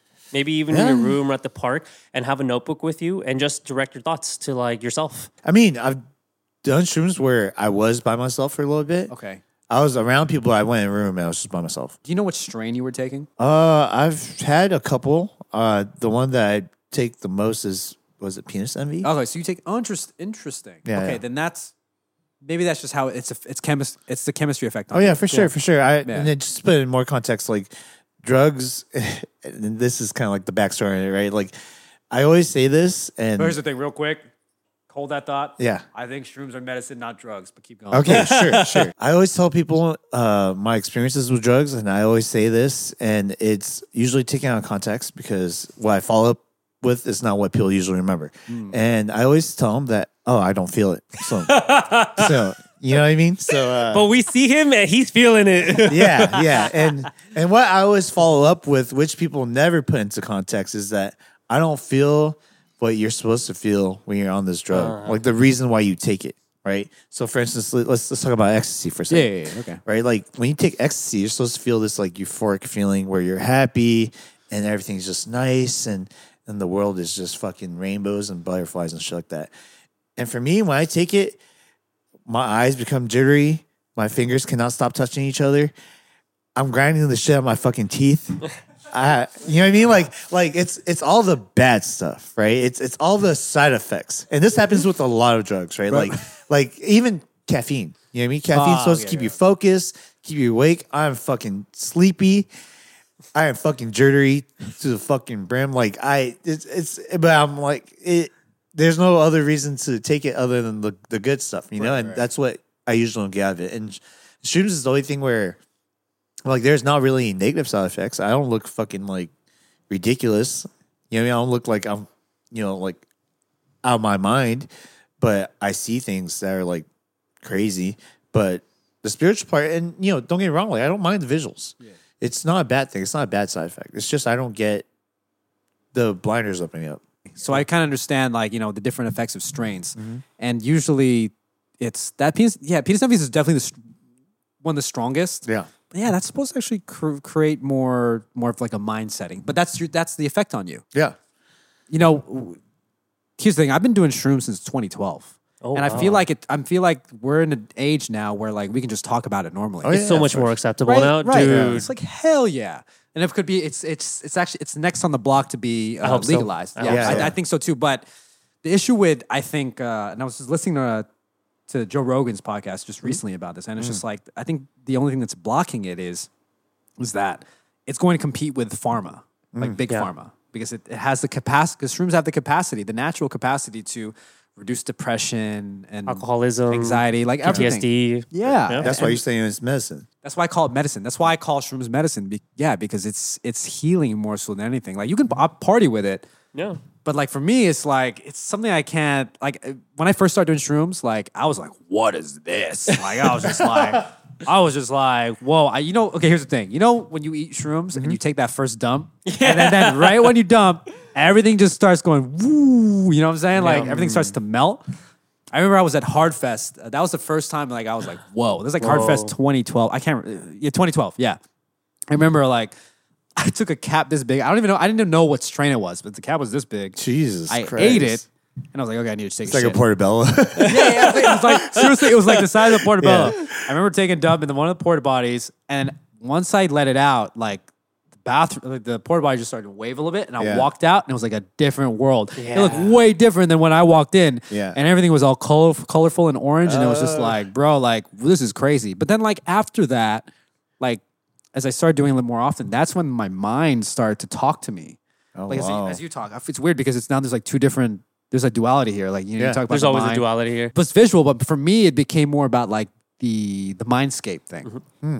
and it was just like it, it- as you said, like Mario, as you said, it's like it, it it was almost like I was observing myself whenever I was on it, and just kind of like okay, and it was telling me like these are the things that you should do if you want this. It's almost mm-hmm. like it helped me realize these things. But if I really had to go for things, you have to you have to go for it. So expose me to the ideas, but then but then I had to go through with it. So hmm. like aside from Poreotics, from the things I did, and like I was able to do so many different things creatively. So shroom, what I'm trying to say is, shrooms have helped with my creative direction immensely. Mm-hmm. And it's like it's weird because like a lot of these things that I that I did, it's it, it almost felt like it was written out in a way where it was hmm. just like when I say written out, it's like I know it sounds a little crazy. Uh, maybe it does. I don't know. It's like these things that I, I did. I was like, it's almost felt like I was meant to do these things. Like, uh, like I think one of the biggest things I did was when I worked with Robert Downey Jr. in a commercial. I had no idea that I was going to be working with him. So there was a time period where I was like, uh, well, yeah, I still do acting shit aside from dance. But it's like, I didn't think that I would be able to achieve these things. It was so fucking random. You know, like like you know, like Robert Downey Jr. Like that's like high up. He's like he's like he's the upper class of Yeah. of uh of actors. Yeah. You know what I'm saying? And just working with him was just so. It just uh, it was almost like a lesson. I was like, I learned so much just hanging out with him. We were working for like an hour, and it was like it was just it was just Were so you on crazy. shrooms at the time or? But I felt like shrooms helped me get there. What did What did you guys do Ah, okay, together? okay. Oh, it was a commercial. Like I was just like a, I was his tailor, and then he Yeah. was he was just Oh wait, no, I saw the commercial. yeah, yeah, yeah. Okay, he's- okay, awesome. I was just talking to him for like an hour, and I feel like I learned so much just, just from being around him. And I think the most distinct thing I learned from Robert was when I first met him, he like looks you in the eye. You know, there's some people you meet, just like, oh, what's up? Yeah. Uh, but he like what he does is he'll like go, he'll like do this to you and shake your hand. Really? And I think it's like maybe it's just him like uh, just being in that moment because I, dude, Robert has been through a lot of shit. in Oh his yeah, life. Yeah. drugs and everything. It's Like, a you have huge drugs fight with like- like alcoholism, right? Yeah, yeah, yeah. And I feel like he just he's the type of person that just knows how to really live in the moment. And you know, me being someone who was just fucking dancing on the fucking streets for like 20 bucks a fucking night and then just event and then just coming in, you know, hang out slash work with Robert Downey Jr. I was like, well, this is fucking crazy. But I Yeah. feel like I, you know, like my experience with shrooms helped me kind of just open up to the fact that hey, you could do this. If that makes sense. But at It the end of the day, you still have to make that choice to fucking go for it. Yeah. That makes sense. Because I could that day I could have been like, I don't want to do this. That day I auditioned, I could have been like, I don't want to do this. But it's just like knowing the game and just and just the way time just kind of uh, pans out. And this is why I talk about like maybe it's just written. Okay, excuse me. This is like shroom thoughts. No, no, no, no, like it's everything good, that we dude. go Like, through, yeah. like maybe Yeah. it was written already. Sometimes it is. Maybe you know it's like when you think about these things, it's like we have we think about memory. Memory is is a causality of things that happen in the present and how we react to it, right? So therefore, it's like like when we look at memory, it's like maybe it's just written out already. It's like um, you know those tapes and stuff where you're going through it. You can go from like uh, the beginning to the end. Yeah. Sometimes you can think about it the same way, where it's like you're just taking that part and you're just going through the tape. That's it. Because uh, they talk about sometimes how like the this is just theories and stuff. Yeah. And yes, this is stuff that I've looked at when I've been on drugs. Excuse me, medicine. no, it was drugs that time. Yeah. um, but it's like uh, they talk about how like the universe and the way it's shaped and everything too, and like let's t- talk about like multiverse and everything too. yeah. it's already all expanded and it's already all happened. Um, it's already there, but your consciousness is just going through space time at the moment. But these things have already already happened. Yeah. you're just experiencing it in that present moment, but it's already there. Yeah, so it's yeah, it's kind of like uh, physics, right? They say like if you look through another planet through a microscope, like you would see it, Mm-hmm. but all the things that had already happened, but you see it like in the past. Yep. Of it Yeah, that's because exact- it yeah. takes light time to get Yeah, all the yeah. way over here. But both is reality. I I, Yeah. I love it because like it makes you explore these kind of thoughts where it's like Right, sometimes right, you right, feel right. so closed off and condensed from the world that you don't have these kind of free thoughts like you Mm-hmm. don't have these kind of like uh crazy sometimes it's crazy thoughts you know sometimes Yeah, it's like yeah, and you yeah, just you're just but it's just play. It's honestly play. It's like your brain is forming ideas and theories and like oh let me find this out. Oh let me see. Oh does this sound crazy? Like my homie Ryan uh the white dude? Yeah. dude, yeah dude. Crazy, right? crazy, right? Yeah, dude, he's the one who introduced Brilliant. me to shrooms, to weed, and everything too. He was like my shaman, and like, yeah, and we would literally sit in his garage, in his fucking little uh, living, not living room, his like room. He had his Yeah. computer and a couch. We would smoke weed, and we'd watch science videos, like about. we'd Dude, watch science will get you out. Bro, we'd watch fucking- physics, we'd watch time videos, like, oh, are we really in this many dimensions? Um, how does like space time actually work? Right. And it's like we would do shrooms too, and we'd sit and we'd just like have these like deep conversations about like life and about the world. Yeah. And it just opened me up to so many possibilities. Mm. And like we're having all these ideas, that's and at and all at that same time, I'm like, I'm thinking about me too, where I'm like, what am I doing with my life? Like, Oh, where am. I at, and why am I why am I not happy? Mm. Why am I not where I want to be, and why don't I see myself there yet? And as I've progressed through my journey of doing shrooms throughout the years, like I, it- it's the bad thoughts have gone away, or like the those like um how do I like being self conscious, being like feeling like I'm not worth what I should be worth. Like they've slowly disappeared because like I've tried to put some work in. You know, there's been times in my life where I'm like, oh, let me let me work harder. Let me like try and do this when I'm sober and like you know actually put in some effort. Like read more, try more, like Yeah. get, get smarter. Like don't be dumb. You know, and like actually put in the effort. And when I've done it again, I'm like, oh, I like I go back to that state and I'm like, hey, I don't have as many demons to like think about this time. You know, and throughout the years, I get there and I get there. And uh, I remember I was uh, I was at Coachella, and I I did it at Coachella, dude. I I would say if it's your first time, do not please do not do shrooms at Coachella your first time. it, it is a lot. It is a lot. Yeah, I, I- think I You know, it can be was a good time. it can be very overwhelming, and I I was experienced at the time. Um, the way it happened to me is I took them in the day. I was with you. You took them, and you said you didn't feel them. I took a lot of things Yeah. that weekend. It was, uh, uh, and we took them, and like I had the we were at the Do LaB and had my whole experience. It was good, you know, it was fine. And um, I, I remember doing them, and then after a few hours, it was gone and everything cool, you know. And I met up, uh, I met up Jeannie and Olivia. We were at Ice Cube, I was definitely there. and Yeah, Olivia gives me a hit of the blunt, and I'm like, okay, you know, hit it.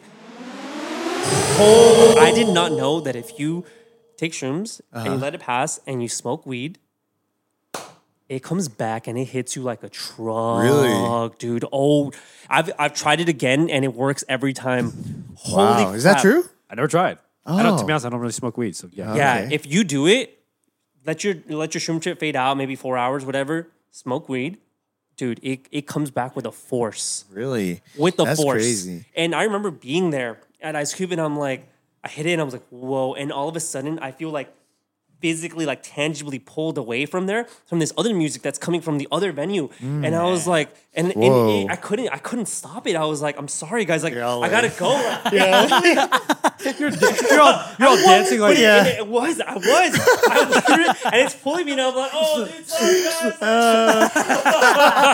guys where'd you go? there was a honeycomb structure that way, and I was like, I felt like a bee being pulled to this structure, dude. Whoa. And I'm not even walking straight; like I'm literally being pulled by like the the rhythm or by the like the music. And I go, and I didn't even know who it was because I didn't remember who it was. And I get there, and it's like. And it's fucking Zedd, and I had, oh, I had never, I had never heard Zedd before. Like I didn't, I didn't listen to his music, anything like that. I got pulled all the way in there, and I'm I go straight into the middle of the crowd, and I'm dancing in the middle, like with random people, just like spinning about, just dancing for like a solid like I don't even know how long, twenty minutes, thirty minutes, whatever. And it was like amazing. I just felt like free and like just like just in tune with the music and the present. And I, I had never even heard his music. And then I remember I ended up kind of like I got tired, ended up in the back, and I was just like laying on the grass, just like fist bumping. And then and then and then this random couple. They sit next to me on both sides, and they're like, "We like your vibe, man." And we're and we're like, we all we're just yeah, all fist bumping like on the ground, sitting down. Wow. And I was like, "Whoa!" And I remember um standing and like it was one of the last songs. I don't know what song it was, but it was this. It was the most. It was the the like the way I can describe it. I just felt free. It was freedom. Like when the that when it hit and everything and everything was right. It was the most free I've ever felt in my life. I really wish you brought shrooms today. You know when I knew you did uh, shrooms when you're like as an observer of the world. I'm like this guy's done psychedelics. Um, I was gonna ask about your other experiences with. I'm sure you've done other drug, uh, other medicines or drugs. You know, um, can you talk a little about that and how it's affected you? He- he- yeah. Here's the thing. Um, you know, as an, I know we we, we joke about the- Yeah. the, whole observer factor, but I think that's another reason why it's uh, I've I've been canceled. I've been looked at differently, but it's because I observe versus then then just kind of just see it from like a perspective of just being there. If Yeah. that makes sense, because I see everything from a rounder aspect, a rounder aspect, versus you know, a, most people will just see things from what what their environment is, you know, their surroundings are, you know, and I always choose to just see things from a wider perspective. And it gets me in trouble, I feel like, with people. Yeah. If that makes sense.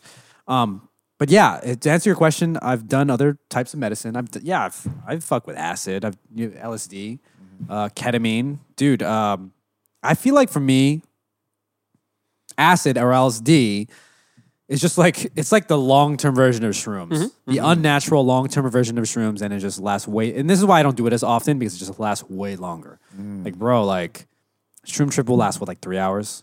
And there's an LSD trip. Like, I think the longest I've ever had was L- like twelve hours. Jesus just, Christ, dude, bro, like it was just, it's just like, like the body high when I was on LSD, it was just like, okay, after three hours, it disappears, but then you're on it for the next like nine hours, and it's just like, what the fuck, dude? Is this, is this shit gonna end? Yeah. It's, it's, it's fun.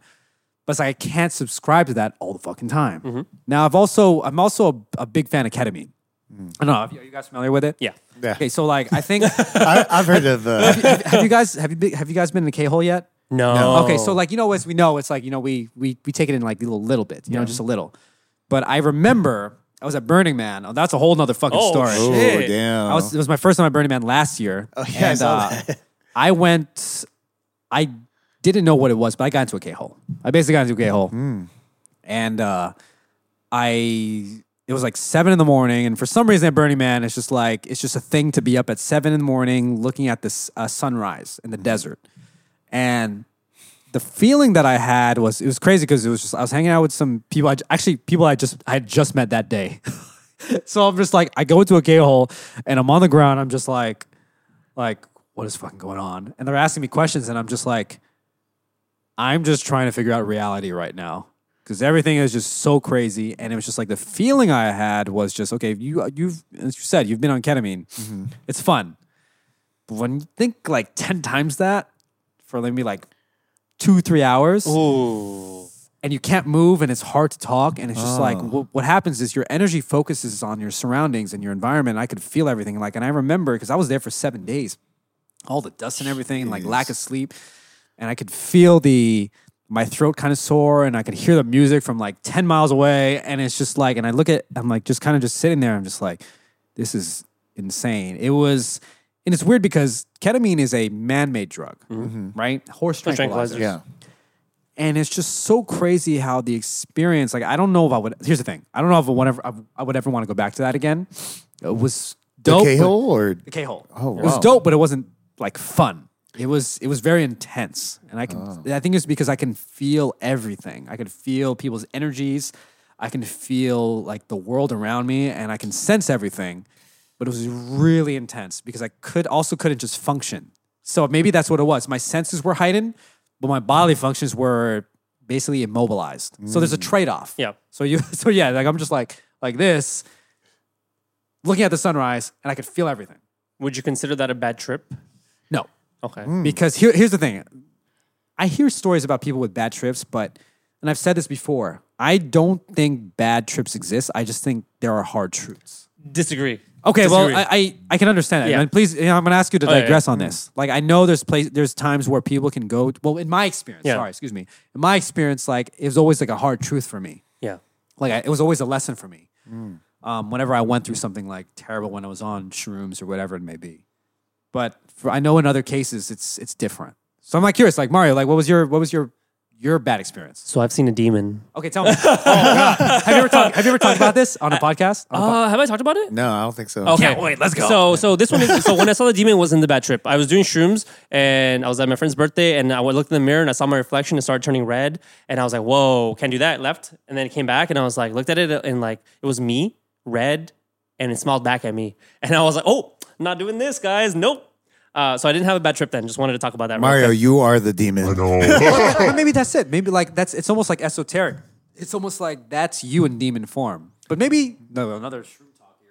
Yeah. But it's almost like you ever think about that? Like maybe demons are just us, Us but in it's a just, different reality. it's a ref- I don't know if it's that. I think it's a reflection of what we could be. Ooh. You ever think about that? Like, like that's it's I hadn't at that moment because it, it didn't feel like it was me, but at, at the same time, I felt like maybe I was running away from figuring out what it really was because it was too scary to look at. Because it was literally my face just smiling back at me and like red tinged. It's almost like as if you didn't want to face your demons. Yeah, I really didn't. Maybe- maybe I that's it. really didn't. maybe that's it. Um, but I'll talk about my bad trip though. Um, Yeah. I did uh, I did acid and I accidentally did a hero dose um, because we didn't know how much was on it. So I got fed a chip, right?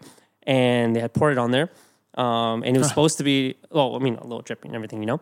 Um, it was supposed to be one gram, I think. To be honest, I don't remember. I just know that it ended up being kind of like double of what we were supposed to do. And it was one hour, two hours, like, okay, it's good, it's cool. You're feeling the music, you're vibing. And it just started. And one of my friends started having a bad trip, and it kind of affected me to have a bad trip, right? So I know what you mean about like there's no bad trips. It's hard truths. At the end of it, look, I'll tell you, it's probably the most harrowing experience that I've had. I was in a car accident where I almost died, and this was more traumatic. Where it was like um, you have so much sensation, like feeling and sensation that it's overwhelming. It's like a light. If you shine a, a flashlight into your eye, you're being overloaded with uh, sensation, right? Yeah, yeah, and it was the same thing where you're getting everything, all this stimulus all at once. And it's so much. It's so hard to put into words besides saying that like your sensory, you're being you're getting sensory overload from pretty much everything. And you're forced to like feel and understand like experience, not just like feelings and stuff, but like everything, mm. everything. And you can hear other people having a bad trip too. So it's like there too. Oh, and it's eight hours, you know? So I was going through it feeling like overwhelmed, but I I like legit I just meditated. I sat I sat down and I breathed in and I was like for like an hour just like focusing on my breath and just trying to like go through this and like see like kind of like experience it and like not let it like conquer me. Hmm. And it was a bad trip. It was more like like a mental workout, like an extreme mental workout to like keep your like kind of sanity in in a sense hmm. because I felt like a part of me like started like you lose yourself. You know, your personality kind of drifts off into the ether, and you have to force it back into place. Hmm. And when you put it back into place, it's not all completely you. You know, you're not. It, it- it's not necessarily a bad thing, but it's like you've learned something maybe, or like you've experienced something, and you're putting yourself back together, but your personality feels a little cracked. Hmm. You know, and it's it was very very intense. Like there was a mo. There's a moment where it's like we had we had, all had to throw up. You know, and I remember. I went Oh, to, you went there. oh yeah, oh, Wow. yeah. Do we? Okay, so sorry to interrupt. Hold No, this no, thought. yeah. Hold this thought. I feel because I've never gone to that phase where like I had I had to throw up. Yeah. Because when you purge, that's what I call it.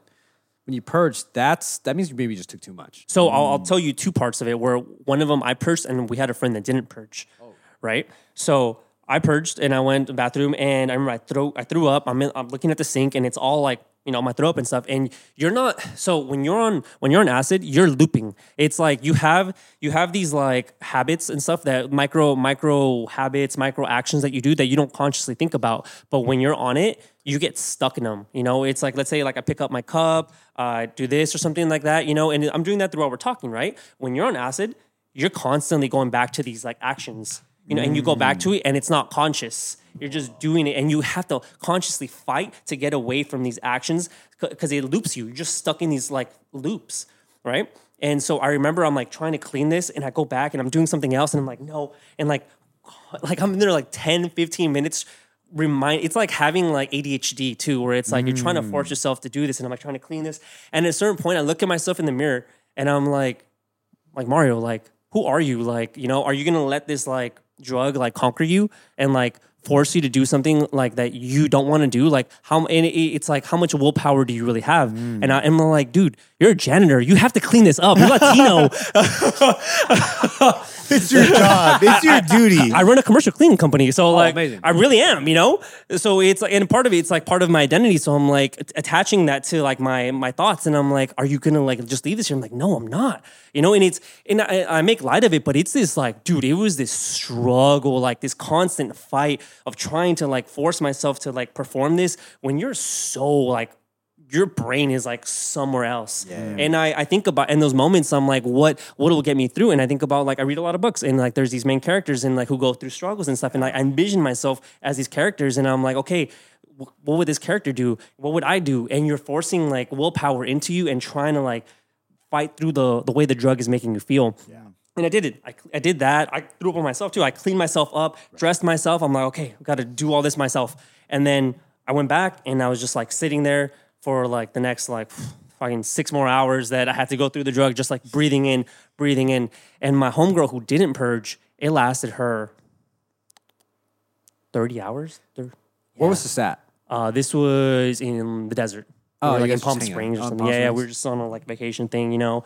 And it lasted for her. It was like a whole thing. There's still a physical aspect to it, meaning you purged, meaning you threw up. Like that's Yeah. that you took excess. So yeah, we took an excess, and it, luckily, like for me, it lasted maybe to like the next, oh, like the after effects, maybe to the next day. You know, Yeah, yeah. I still felt like fragile, Yeah. but it, eventually, I took a good experience from it, and I would do it again. You know, because I learned a lot about myself. It was like going through like mental hula hoops or like a mental workout, and like the experiences I've had from like weed, from shrooms, prepared me for this. So it's almost like at the end of the day, it's still it's like you you chose to see it as a lesson. like- yes, I chose to see it as a lesson. in my stead, it's like, you know, like if I had a situation like that, it's like, I would never go through that again. But I I was taught something. That's that's kind of like uh like that thing that people always say, like, "Oh, there's no losses, there's just lessons." All the L is a lesson. That's you know it, I yeah. mean, I mean, So it's a perspective. similar mindset, right? Yeah, yeah, yeah, yeah. Like you'd be like, "It's a bad trip," or "Did I gain something from it?" You know. So I think that's kind of like what Justin was saying. I think I I see where you guys are kind of elaborating on. It's it's the same thing, but just described differently. Don't do drugs, kids. But Just don't do too much. Yeah, don't Yeah, do too yeah, much. Don't do too much.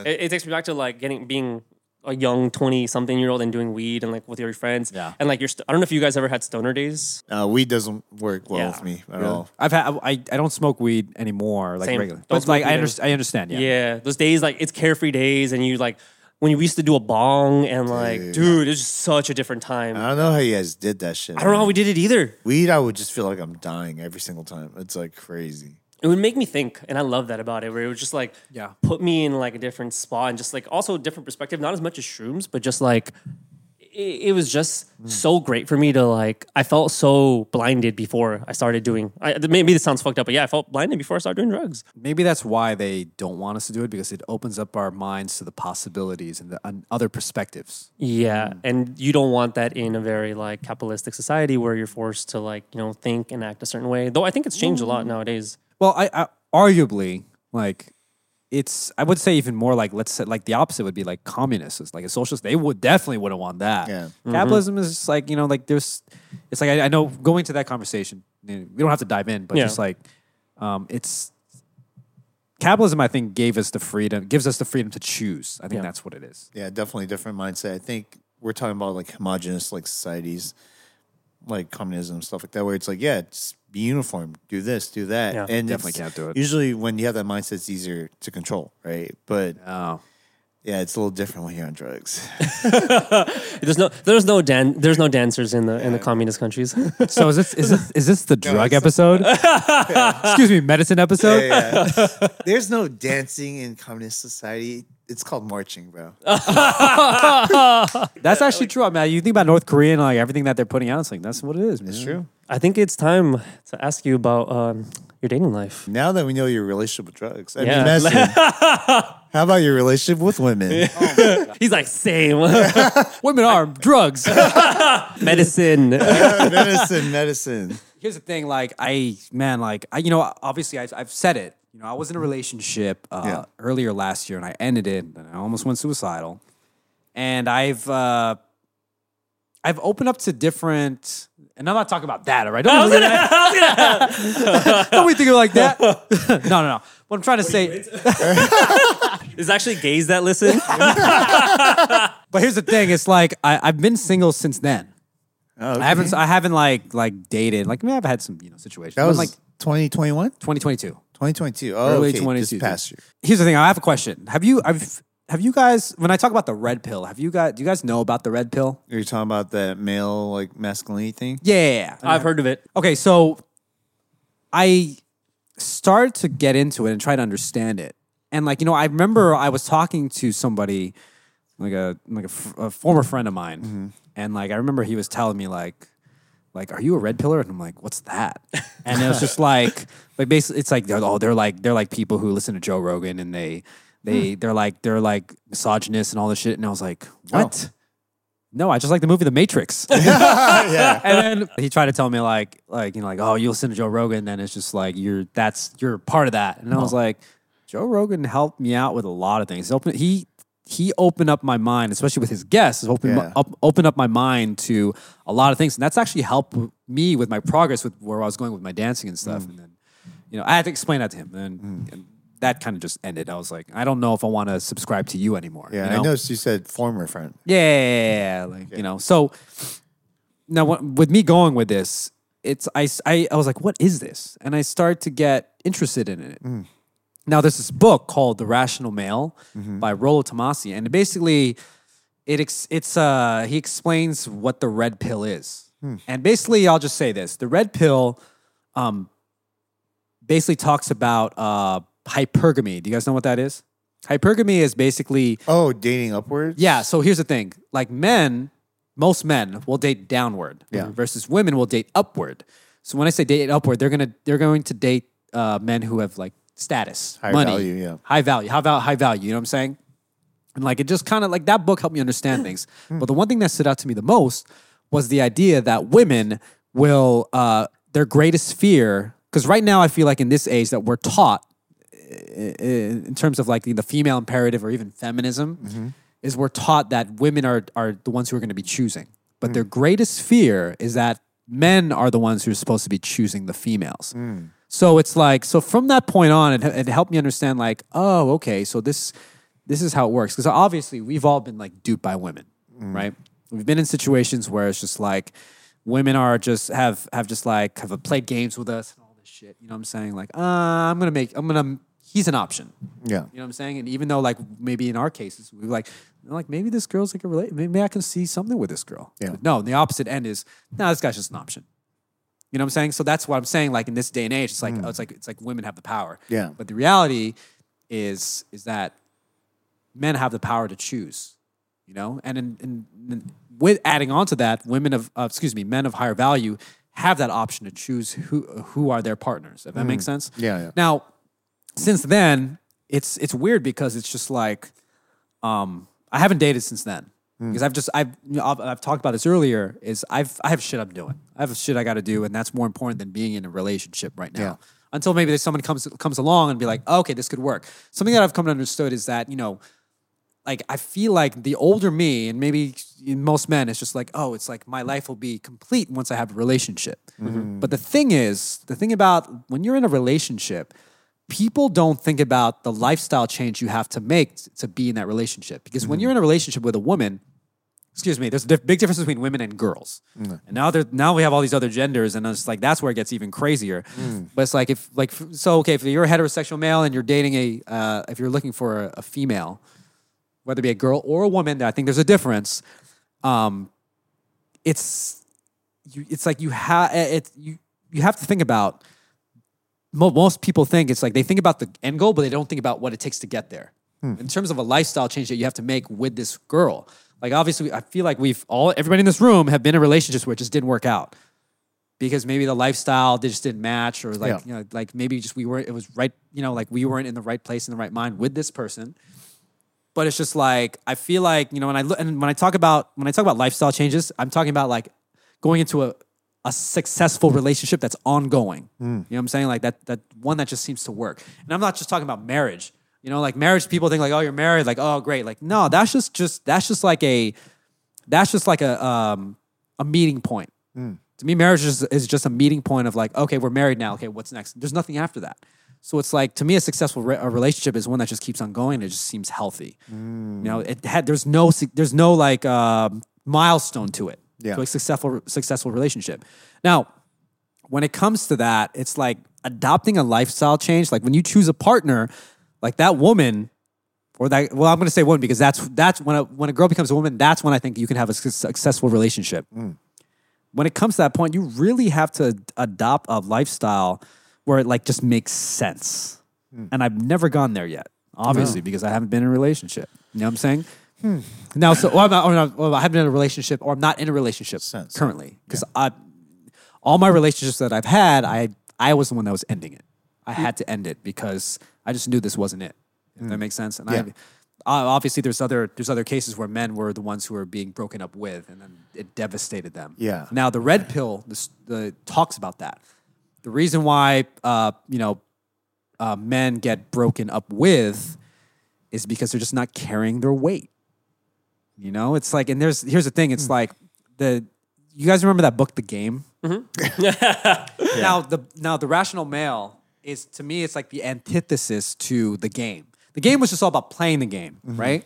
But the rational male talks about like how like not how to play the game, but just how the game works. And it's less of like because to me like uh, when I read the game, I was like, bro, like I grew up with women. Like my mom raised me, my sister raised me, and I'm like this is this is like ma- I feel like this book materializes women. I can't do this. But the rational male tells me about ta- talks about or tells me and talks about like female nature, like a human nature, male nature, and female nature, and like how it affects you depending on your action. Now, I I personally think that like every male should read this book, especially if you're heterosexual, and also if you're if you're gay as well. Talking about the game? The ga- no, the rational male. Oh, the rational male. Okay. Yeah, like because it's it gives you it get, just gives you a perspective versus the game like like this is how if you, if you want to be a Hmm. Yeah, play player the game. this is it. Yeah. but like the rational male teaches you like oh you want to play be a player okay do this you want to be married and have a successful relationship do Hmm. this Okay. you know so and that's that's what I would recommend. I feel like I've extended my conversation on this a little further than No, no, no, no, no. no, that's you're fine, fine, 'cause I feel like we're gonna dive towards Yeah, yeah, yeah, your yeah, own yeah. personal experiences. Yeah, yeah, yeah, yeah. Because I feel like everybody in this room has had experience with women Yeah. who just fucking play with us. And here's the thing: it's just like, don't let them fucking play you. Hmm. You know what I'm saying? Like that's that's that's pretty just what it is. Yeah. Okay. So I, I kind of just want to backtrack a little bit because I want to speak about something just because we kind of spoke about it in a different term. Right. Like, you know how you said, like, you know, uh, there's no such thing as bad trip. You know what I mean?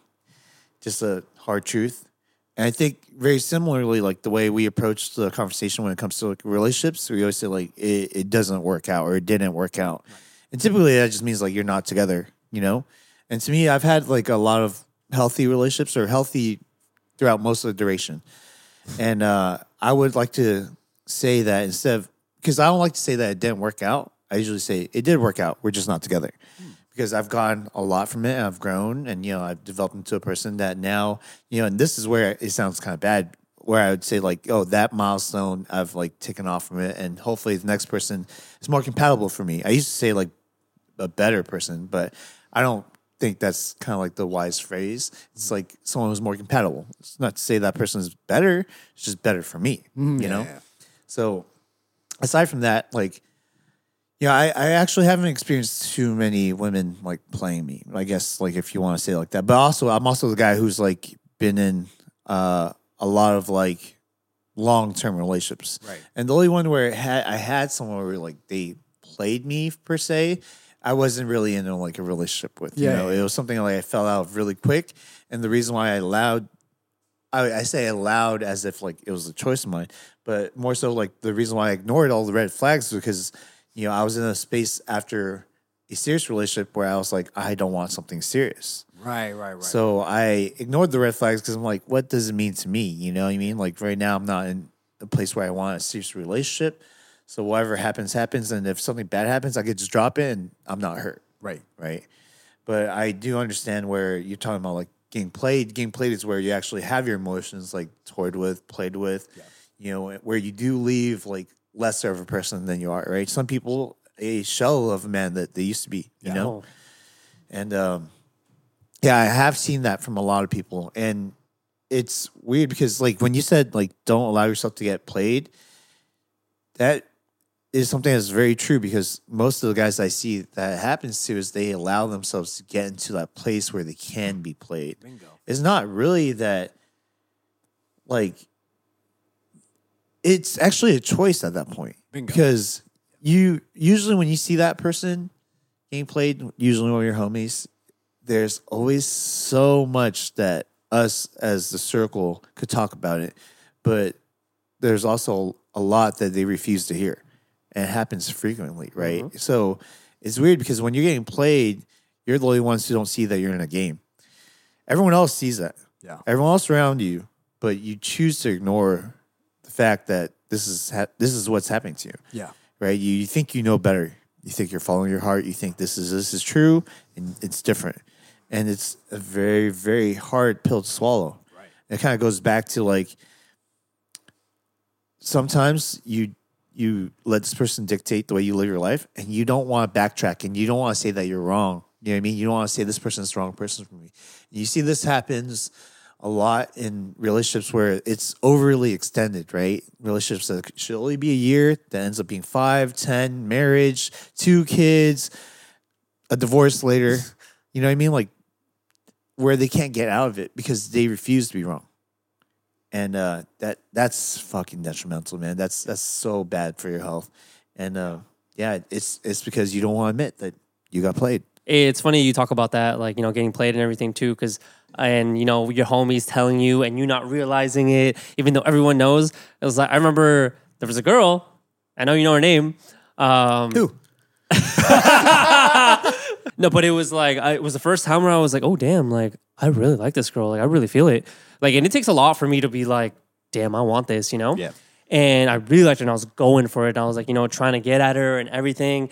And like I, I got it and everything. Like we're talking, you know, and I think we're like, you know, we're we're talking, we're dating. Clearly, like I like her. She knows I like her.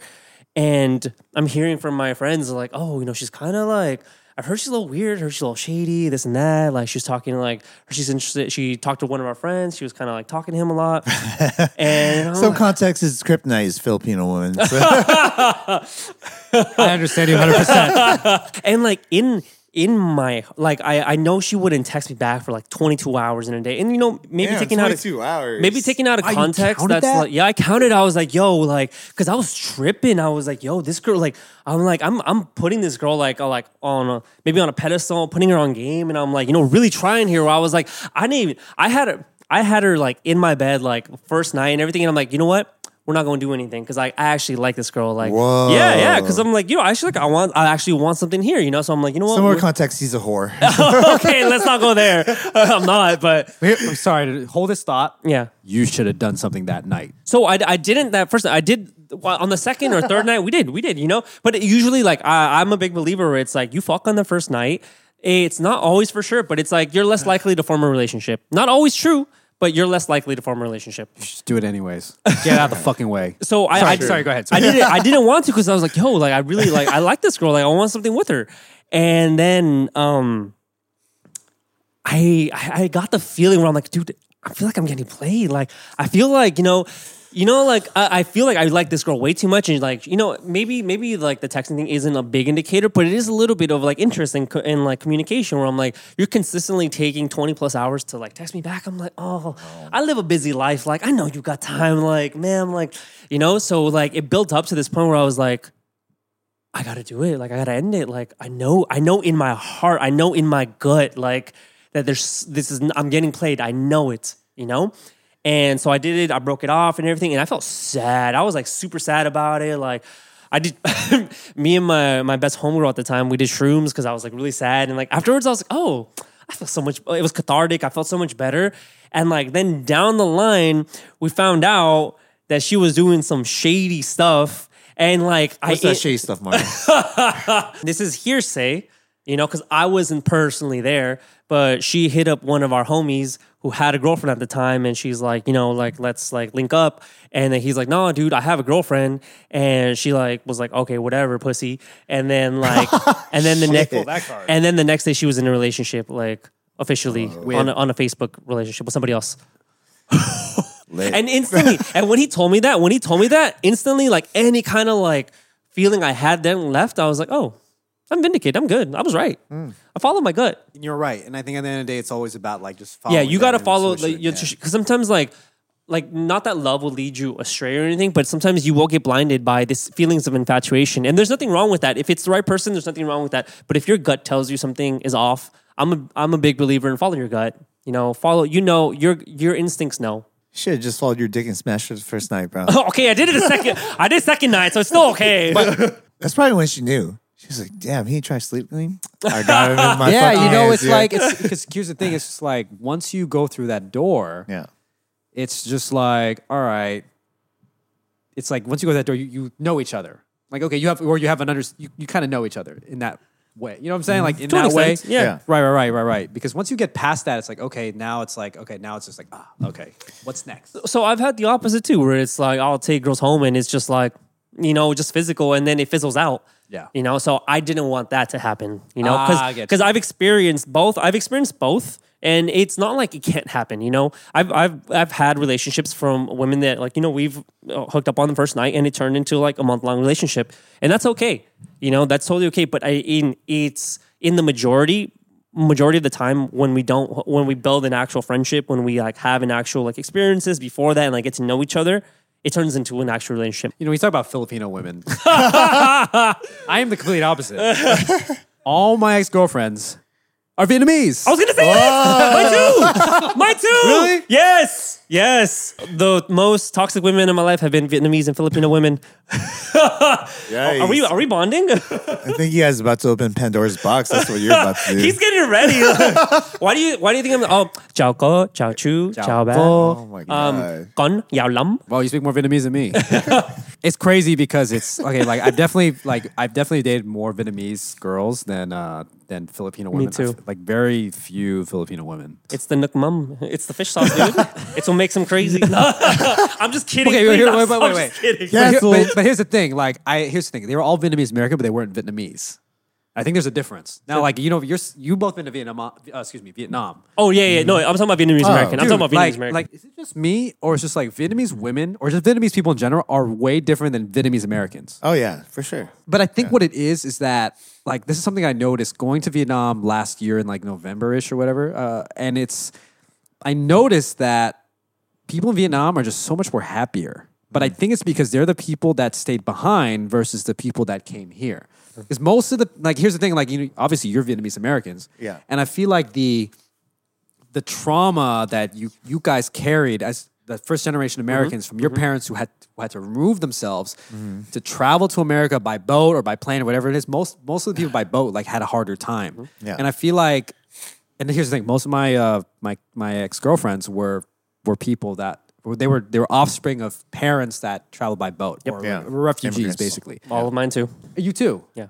Really? My ex girlfriends, yes. Oh, okay, okay. I thought you No, were about like your people. I was like, whoa. Oh, my dad, yeah, yeah. Yeah. Oh, your dad too? Yeah, yeah, my dad. Oh, interesting. Yeah. He, he came from South America, you know, crossed the, took a boat, Oh, across the border. Yeah. No, he did boat and border, so. I did boat. You did boat too? Yeah, he's I'm Malaysian. refugee. But you're a refugee. Yeah. So you experienced it. How old were you when you? Dude, I was only a couple months. Dude. I don't even remember that shit, dude. But I was in a refugee camp for You're like. a fake uh, refugee. I mean, Cancel But those. they were, but they, but they were refugee. carried through. Yeah. But it's just like the like when, pe- when people Like say little like, baby trauma. when people call like Asian people fobs, I'm like, bro, you were.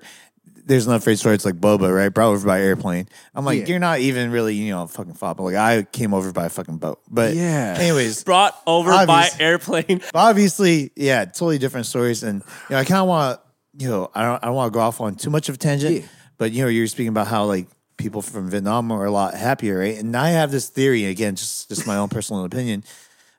I think when people don't come from a lot, they learn how to be happy with very little. right, right, right, And right. uh, another thing about what I've noticed is that the people who are usually the most oppressed have either compared themselves to a lot or have had a lot.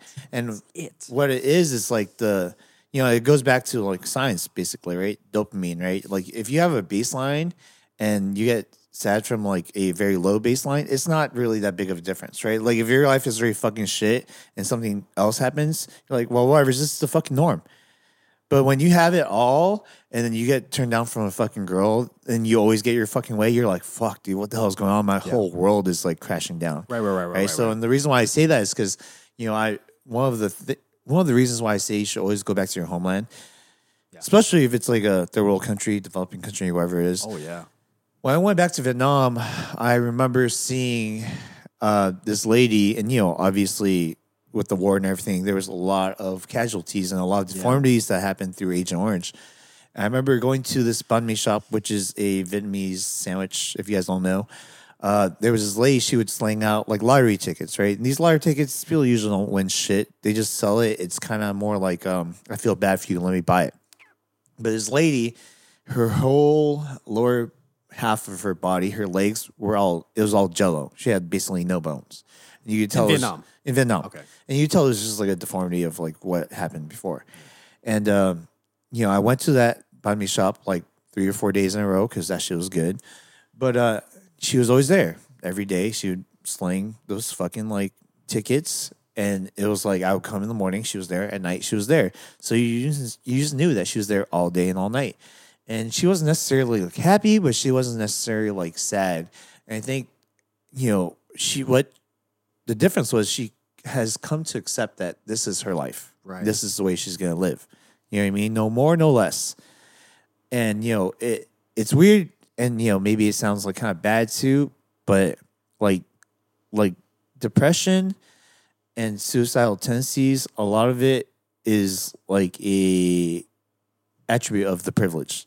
Right. And what I mean by that is like like these people have no choice but to survive and that's all they have ever known Right. right the people who've had a lot more they're like when they have it it's great but when they don't have it it's the worst thing ever because they've never experienced anything like it That's some real shit. Yeah. That's a real Yeah. perspective because they just it's I don't want to say it, but it's like they're ignorant of what our experience is here in Exactly. America. It's like we have not, they have nothing to compare to. yeah exactly and which is why like you hear this all the time where it's like your parents have had it so hard like what do you have to complain about mm-hmm. Yeah. right?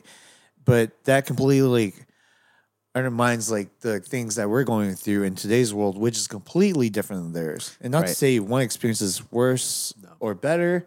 Again, it once it goes back to that place in your brain, it's all the same. Yeah. You know, you feel the same pain.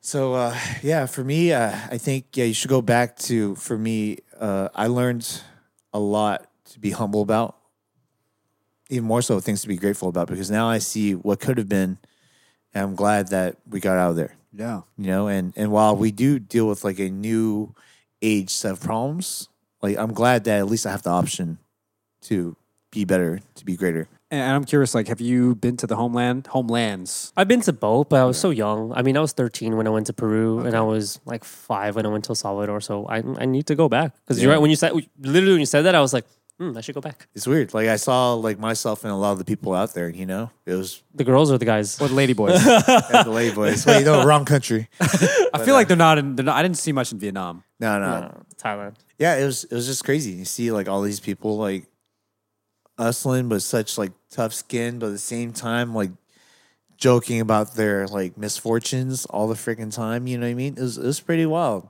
Uh, and you know, most of these people are not even like related to me like that. I was like, holy shit! Like we have a lot of similarities. You know, you know, I'm basically from a different country. Yeah, I you know when I went to Vietnam last year, and I went to the Philippines before that. I went back home uh, to the homeland, and you know I noticed the same thing. It was, but even more so in Vietnam. But like in the Philippines, Mm, it more so. yeah, more so. But I, I think I, I'm gonna explain. In the Philippines, you know, like you're you. I went, you know, I went to Manila. That's like it's basically like America. It's a Mm-hmm. city, you know, and I could sense that it's like, oh, it's not that different. But when I went out to the islands, uh, specif- specifically Siargao, people were happier. Mm. They just seem happier with less. But I think it's also because they just, like as you said, they have nothing to compare to. They're not Yeah. exposed to the riches and all the options we have here in America. Yeah. And like when I went to Vietnam, even though Thao Dien, where I was staying at, um, that's like the expat central. People like I saw dudes were just fucking like chilling on hammocks, you know, on the streets. Like this is a, this is Saigon. Yeah. People are just chilling on hammocks, like hmm. like like in the midday, and I'm like, they're just fucking chilling. And it's just so. I think this is this is what I. This is my thoughts on this. People are happier there because of they have a class a classic way of thinking. Men are this, women are this. You know, there's not much going on over here. But here in America, you notice like like every you know as, as we talked about, like depression is at an all time high. People are committing suicides like crazy. But I think it's because, and I've said this before, it's because we just have so many options, and we just like we are we're comparing ourselves to so many different things, and it's just, and I think that's what's fucking us up. Yeah. I mean, this is why, like, I choose me personally, I choose to go back to the foundations of, um, of like just classic ways of thinking. But maybe it's because, as you said, like me going back to the homeland, even though I'm not from there, my family's homeland, Yeah. just made me realize that it's just like, wow, like you, we just have too much going on here. Maybe I just need to center myself uh, with things that matter, whether it be just like the foundations of what I was talking about, and not talking about like the Bible, you know, like Yeah, like, the- like maybe just the idea of the Bible, just the original stories that we were taught, because we haven't, as humans, we haven't changed, but the world changed. So it's like me subscribing to these things just centers me. And I think that's just way more important. And especially seeing things from a world perspective is I think an- another reason why Americans specifically have so many issues is because they only see what's in front of them. They don't see things from the world or they don't go back to the original stories of human beings. When you say a classic way of thinking, um, how does it relate to your relationships? Does that mean like you know get a mail order bride or you know?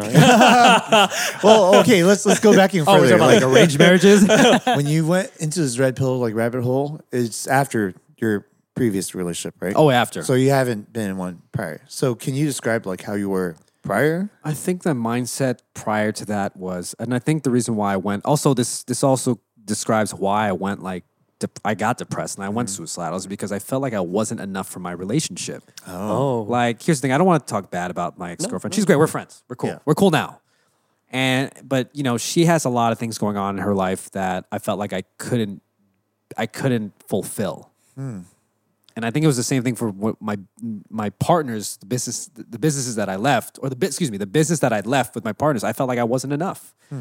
and I think what it was was just just me feeling inadequate to fulfill these things. But the reality is, it's just like you know what, it, was better to just take yourselves out or take myself out. Yeah. But I went suicidal because I think it's it was mm, you know that's that was the conclusion that like maybe I should just take myself out completely. But then, you know what, I chose to stay here. Yeah. you know, but staying here made me realize that you know you should just remove yourself from a situation where you feel like you're not you're not you're not it's it's it's it's a switch it's it's more of a matter of am i serving this or is this just serving me? Mm. Now we talk about like like you know you know like how it's like a negative thing to oh you should be selfish.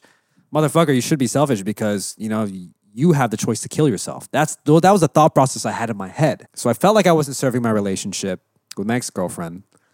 And afterwards it made me realize that maybe I should be more selfish. I should be with somebody that should that serves me. You know, and not not saying like I know that sounds negative, but it's also like you know it serves me, but maybe I, we can. It, it's more Serve each other. Serve each other. That's exactly what I'm trying to look mm-hmm. for. Reciprocal. It should be fucking reciprocal. Yeah. It wasn't like that in, in, in my last relationship. It was more. I felt like I was. I I felt like I was trying to serve her more. If that makes sense. And She's probably gonna listen to this shit and be like, "Well, we talked. We talked this out. I think we have an understanding." Yeah. And our next guest is actually from Cafe. Uh, no, Cafe Cafe Luke. Now that's something I choose to avoid. it can be so complicated, but I feel like in the Eastern world, I call this the Western world, Westernized world. You know, Yeah. you go to Asia and it's just it just seems so sim- s- much more simpler. And I feel like it's like I feel like a lot of men are just like they're like you know what fuck like you know. And I think we can vibe with this. You you go to Asia, you go to Vietnam, Philippines, whatever. It's like, oh man, it's just so easy here. Maybe I'll just stay out here. You know, it's like it's become such a challenge for uh, a challenge for us here in America. But here's one thing: the difference is we are also exposed to women of totally different like races. You know, like, and I think that's a difference. Like, uh, I think like here, I was talking to uh, one of the guys at my gym because he grew out a beard. He's Asian too. Oh, nice. Or he's, or he's growing out facial hair. I support that. Yeah, yeah, yeah. Here- here's the thing. It's just like, and like, you know, no offense to the to the men who can't grow facial hair. I don't know if you, you know what I'm saying, but Yeah. it's just like, you know, before, uh, um, before I I was able to grow this out. Actually, I was always able to grow this out, but I was like, before this, Really? Always? Yeah, I just kept shaving. Oh shit. I just kept shaving this. But uh, before this, it, it's like all I was attracting was ABGs. And and then like for some reason, the second kryptonite right here. oh, that's your kryptonite. no, no, no, no. afterwards, like I was when I was able, when I grew this out, I was attracting all kinds of different women. I was like, oh, this is what you this this is what you Yes. this is what you do. I don't Yeah. know, I don't know what it is, but It's the beard. Hmm. It's exactly no. He's What? actually really spot on. Yeah. Wait, Same thing for wait, me. wait, go back. It's back. the beard. what do you mean it's a beard? Okay, when I was like what twenty four and younger, all I attracted was ABGs too, and then I grew up my beard. Wait, and all you attracted or what you were attracted to? what I was attracting, is, attracting. is that what you're saying? Yeah, all yeah, you yeah. attracted Yeah, what I was ABGs? attracting was all I was attracting was ABGs. Yeah, I had the clean Oh. face, everything. I'm a little comb over everything. You know, whatever. That's, I mean, that I was had, exact I- me. That was me. But I, I mean, I had Latinas too, but it's different because I wasn't attracted to them, you know. But is that whole the story? But when I grew out the beard, it was like, oh, a whole other like uh dimension of like people like opened up for me, and I had I had more attention from different kind of women when the beard. Yeah, Yeah, I don't know what it's it a is. thing. It's very- It's the it's the man filter. It's Yes. like uh, it's makeup for men. I think so. Huh, that's interesting. what did you just say? It's makeup for men. Wow, that's the complete opposite for I me. I fucking never heard that before. Yeah, dude. It's some uh, I've seen it somewhere where it's like you take a the beard off of a guy. He's like, oh, that's a that's a four. You put a beard on him. He's a six or seven. when I was able to grow facial hair, it didn't You've been in long anymore. terms. You've been in long terms. this is like my fucking garlic. You know, this is my abstinence look right here. But I think it's all, on top of that. It's just it's also just it's what's your game too. You know what I'm saying? That's, that's a- so yes, this is a Peter's tr- game is uh, Just play dumb. yeah. Peter, Peter just they all fall into a long term relationship. Interesting. Yeah, it's like Oh, a- I want to ask about that actually. So, how much does uh you know you're like, yeah I want America's Best Dance Crew. You know I was a you know Bruno Mars and stuff like. how much does that play into your game? Like he's like shaking his head shit. I'll be real with you. It gets worse. what? Whoa. It gets fucking worse because here's the thing: the fact that you have notoriety because you have a blue check. What most people don't realize is that people think like, oh, okay, you got like girls in your DMs and shit like that. But what it does, it, from my experience, it it almost kind of backfires because you're mm-hmm. someone of notoriety. When someone DMs you. A girl DMs you and it's just like, like, oh my god, this guy with a blue check, like DMing me back. it's like that's all they fucking care about. Oh. And I, I, I, I can verify with, with my friends, the girls I still talk to, that's like, it's like, yo, like, can we just talk on like a different messaging app? Like, and, like, and then, and it's just like, they don't want to because they like oh. being DM'd on Instagram by a guy with a blue check. Like, I, that's my experience. So you mean blue checks don't bring you substance? It, it, it brings you something, Yeah. but the, f- but it's just like, it's like, it's almost like I have to work harder because it's like, oh, it's someone that's something. yeah, I, ha- it's like, like, gotta live up to. yeah. And it's like, it's like, it's hard for me to be more real about it. Does it bring you more though? Like it attracts more. Okay, but so, in terms of so like, your pool is bigger, but you have to like okay, this person here, this person here, s- find the substance. Exactly. Yeah, it's Okay. a wire net, but more bad fish. That's it. It's I want to say bad fish because there's some good fish in there, but it's just like I just have Yeah. to put in more work. More, Yeah. yeah. Like here's the thing: after America's Best Dance Crew, it was way easier because social media wasn't as like Yeah. pro- prominent back then. But now that like we're in like in a different phase where like women are getting DM'd like 30 DMs from random dudes. It's a different The story. dudes from India be like, "You are the most beautiful woman I've ever Yeah. met." yeah, yeah, yeah, yeah. That's that's exactly what's happening to these girls. You know, so it's like I can understand that, but at the same time, it's like it's just like I I say this a lot. It's like I don't want to subscribe to being like you know like mm-hmm. do that. Does that make I sense? feel that. Yeah, it's like a, I I'm not. Here's the thing. I'm in a place now where I'm like I don't feel like playing that fucking game. You know what I'm mm. saying? Like I'm gonna just talk to you. Too like, old for that. yeah, I'm just yeah, I'm just not. I've I've been there. It's like I don't feel like it. I don't want to do it anymore. Like I'm just gonna talk to you when it feels like it's real. If that makes sense, mm. because it's and I think like I think that's that's the thing. I meet girls f- like first, and they f- I feel like because they you know have this I have this blue check, I have this many followers. And they feel like, oh, is he gonna play this game with me? And I'm like, Oh. no. like, like later on down the line, I'm- it's like as time passes by, like, oh no, this guy's actually just a real motherfucker. Oh. or at least I hope they think that of me. Yeah, but you're trying to arrive to that spot. You know, It's, it's I, Trying I, uh, sorry to interrupt. I can't do it in the first like instant. is it easier when you meet them in person? They don't know who you are and stuff. You know, like Sometimes I I wish I just I should be doing this, but I wish I just like had a fake Instagram like Yeah. of me, just like mm-hmm. whatever. But then they, but then then eventually like they'll just I know what's gonna happen. They're just eventually gonna realize, wait a minute, why does this guy only have like X amount of followers and like you know what I'm saying? Like, and he's mm. talking about all this shit and like it's, it's not gonna work. so you haven't done the dating apps. Every experience that I had was very negative. Oh, what? Oh wow. I've had a, a um, fuck it, I'm just gonna talk about it. I've had an experience. Let's get into it. also get this guy's been playing footsie with me this whole time. Like, he's like telling me about his beard and like touching my knee the whole time. so like the whole time I thought my foot was on the table, but like I was on your knee and I was like, why is this shit kind of soft and warm? I was like, what's going on? so my bad. you're good. You're good. Okay, so going back, we were talking about Yeah, dating apps, bad experiences. Oh, my and bad you're like, I'm experience. just So, gonna like, talk I- about it. Here's the thing. I so my sister uh, and my brother-in-law, they're one of those people that Aw. like had a successful I mar- like they yeah, they're in they're still in the relationship. They're like together. Married now, right? Married. Yeah, married. Jenny's married. Yeah. And they're the Shout one out the, to Jen. shout out to Jenny. And I think that's someone you probably want to talk to because she owns a restaurant that's actually going to reopening. Oh, that's cool. going to be reopening in- Oh. soon. Oh, nice. Yeah. Um, that's, What restaurant? Yeah, Probably Uh, it's called Sampa. It's a Filipino fusion Oh, restaurant. I know. Oh. So you heard about it? No, but I love Filipino food. Oh, there you go. Bring- hey, bring your Filipino girls. Yeah. I love Filipino women. There you Oh, go, no. man. Hey, you'll find a lot of them there. Maganda. I'm gonna, I'm gonna use that. One. Go ahead. That's fucking amazing. I look at that and I was like, oh shit, maybe there's a chance. So my, ex- I hadn't ex- uh, during the pandemic, I had like you know a match with a girl. We we actually like fucking, um, uh, what do you call it? What did we do? Oh yeah, we actually like FaceTime and shit. Like we Oh, zoomed yeah. and shit. And like I was like, okay, this looks like, you know, this seems like something that could work out. But then, I think we were, you know, because at that time I was in the market and I was I was like seeing completely different things than what she was seeing. And I was like, okay, do you want to hang out? She's like, no. Like she was like, uh, you have to be vaccinated. You have to do all this stuff. And I was like, Oh. And that was the time when it was like, you know, the rollout was just happening. Yeah. I don't even know if she got it. Like I, I think it was just like she just didn't she just didn't want to hang out because like I wasn't vaccinated or like you know like and yet and, and I I didn't really know what it was, but it's just she just didn't want to do it. And I was like, okay, but we had like a really we had we had a connection.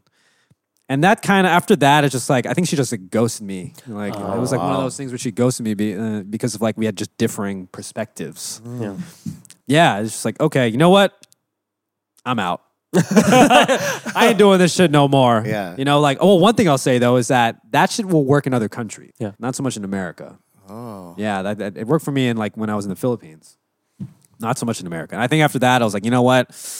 I it's not it's not it's it's not so much that I give up. I was like, I don't want to fucking deal with this shit. Like, bro, like I think this is something that's common where like where it's like you're like put you're like scrolling and scrolling and you're scrolling and you're just like, oh, okay, this person swiped right on me or this person matched me. Okay, cool. You know, like like I just remember like during the pandemic because we had so much time, I was spending so much so many hours just scrolling. Okay, this girl this girl might, this girl might, this girl might. You know what I'm saying? Like Yeah. it just takes so much fucking time. You know what? It made me realize I got fucking shit to do. Mm-hmm.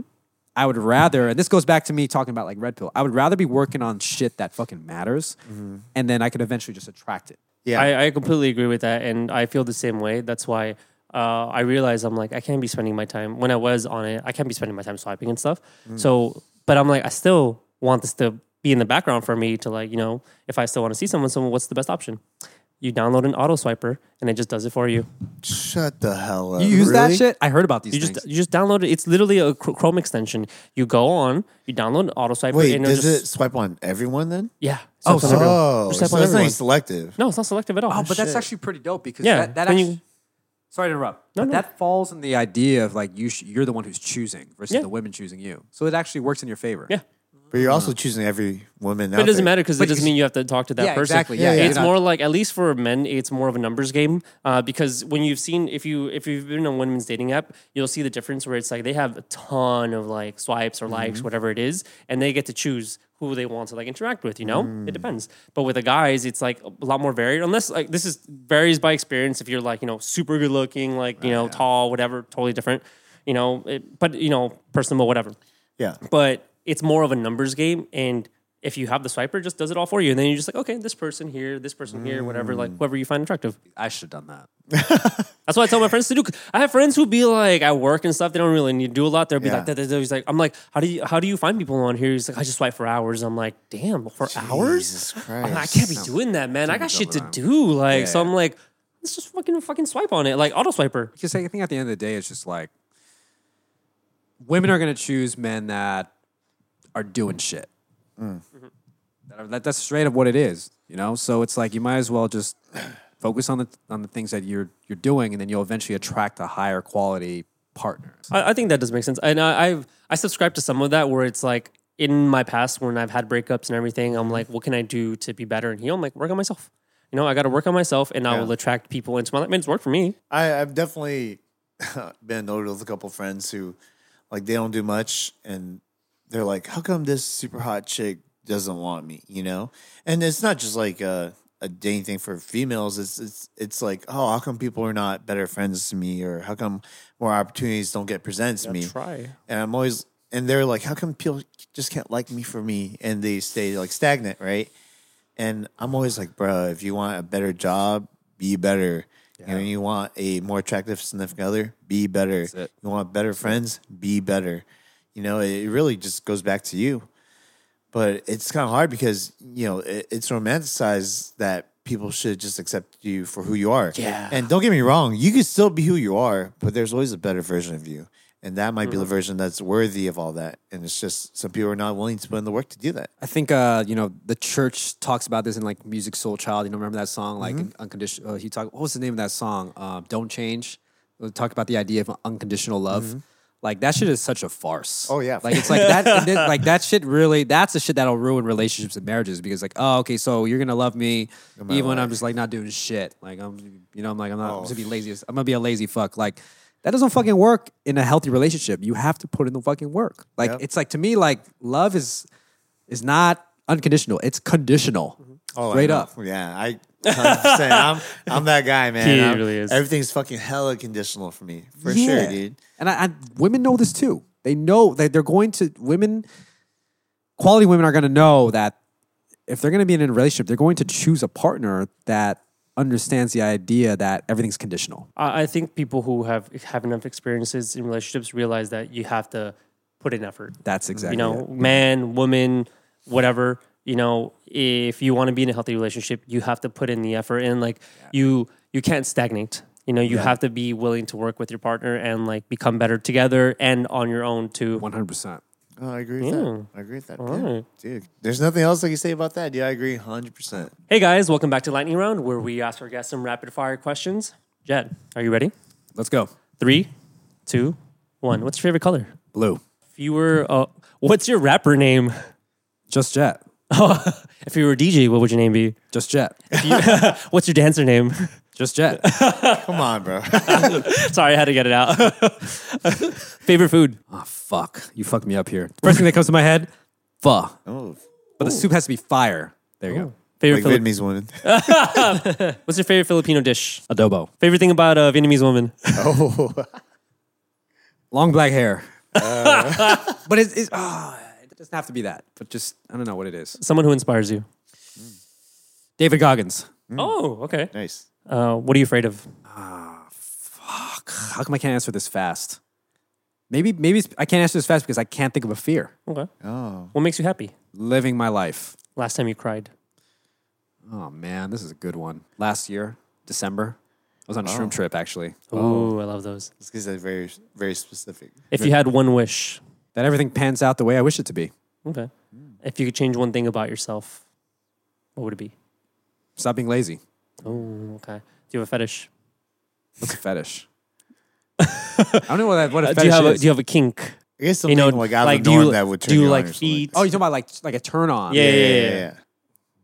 You know, Nice nipples? I don't fucking know. I feel like that's every guy's like king. I, I don't, I'm not like that crazy. you know, some people like feet. Some people like being choked out. Like you know, S and M stuff. No, nothing, nothing. Okay. Damn. Um, I your- can't. Your, Sorry, go ahead. your favorite artist? I like Flume. Okay. Your favorite dance crew that you've been in? I think Kinjaz. Nice, nice. Yeah. If you could do one dance style, what would it be? Gangsta walking. All right. If you could go back in time and told, tell yourself, your younger self, one thing so that you could excel where you are now, what would that be? Stop being a bitch. Ah, okay. What's the piece of advice to a creator that always seems to have one creative outlet right now, but they want to divulge into different ones? What would you tell them? Just try it. If you could travel anywhere in the world, one only one place in one city, where would that be? I'll go back to Siargao. Oh wow! If there's one language that you could speak outside of the ones that you already speak, what would that be? The Tagalog. Oh, I well, don't fucking speak it. No, I can't. I thought you were gonna say Vietnamese. I, would- that's one of them. In three years, where do you see yourself? A more learned person. If there's one thing that you do going back in time that you've done before that you could relive one moment, what would that be? All of it. Even the even the even the the shitty times. Wow. Yeah, just to feel it. All right, guys, that concludes our lightning round. I want to say thank you to our amazing, funny guest, Just Jet. Let us know where we can find you. Hey. Uh, all my socials, uh, Just Jet, everywhere, Spotify, all that stuff, SoundCloud, all that stuff. Ooh, and thank you guys for tuning in. Make sure you like, subscribe, and comment below what you guys want to hear on the next podcast. And remember, live fast, eat ass. Oh!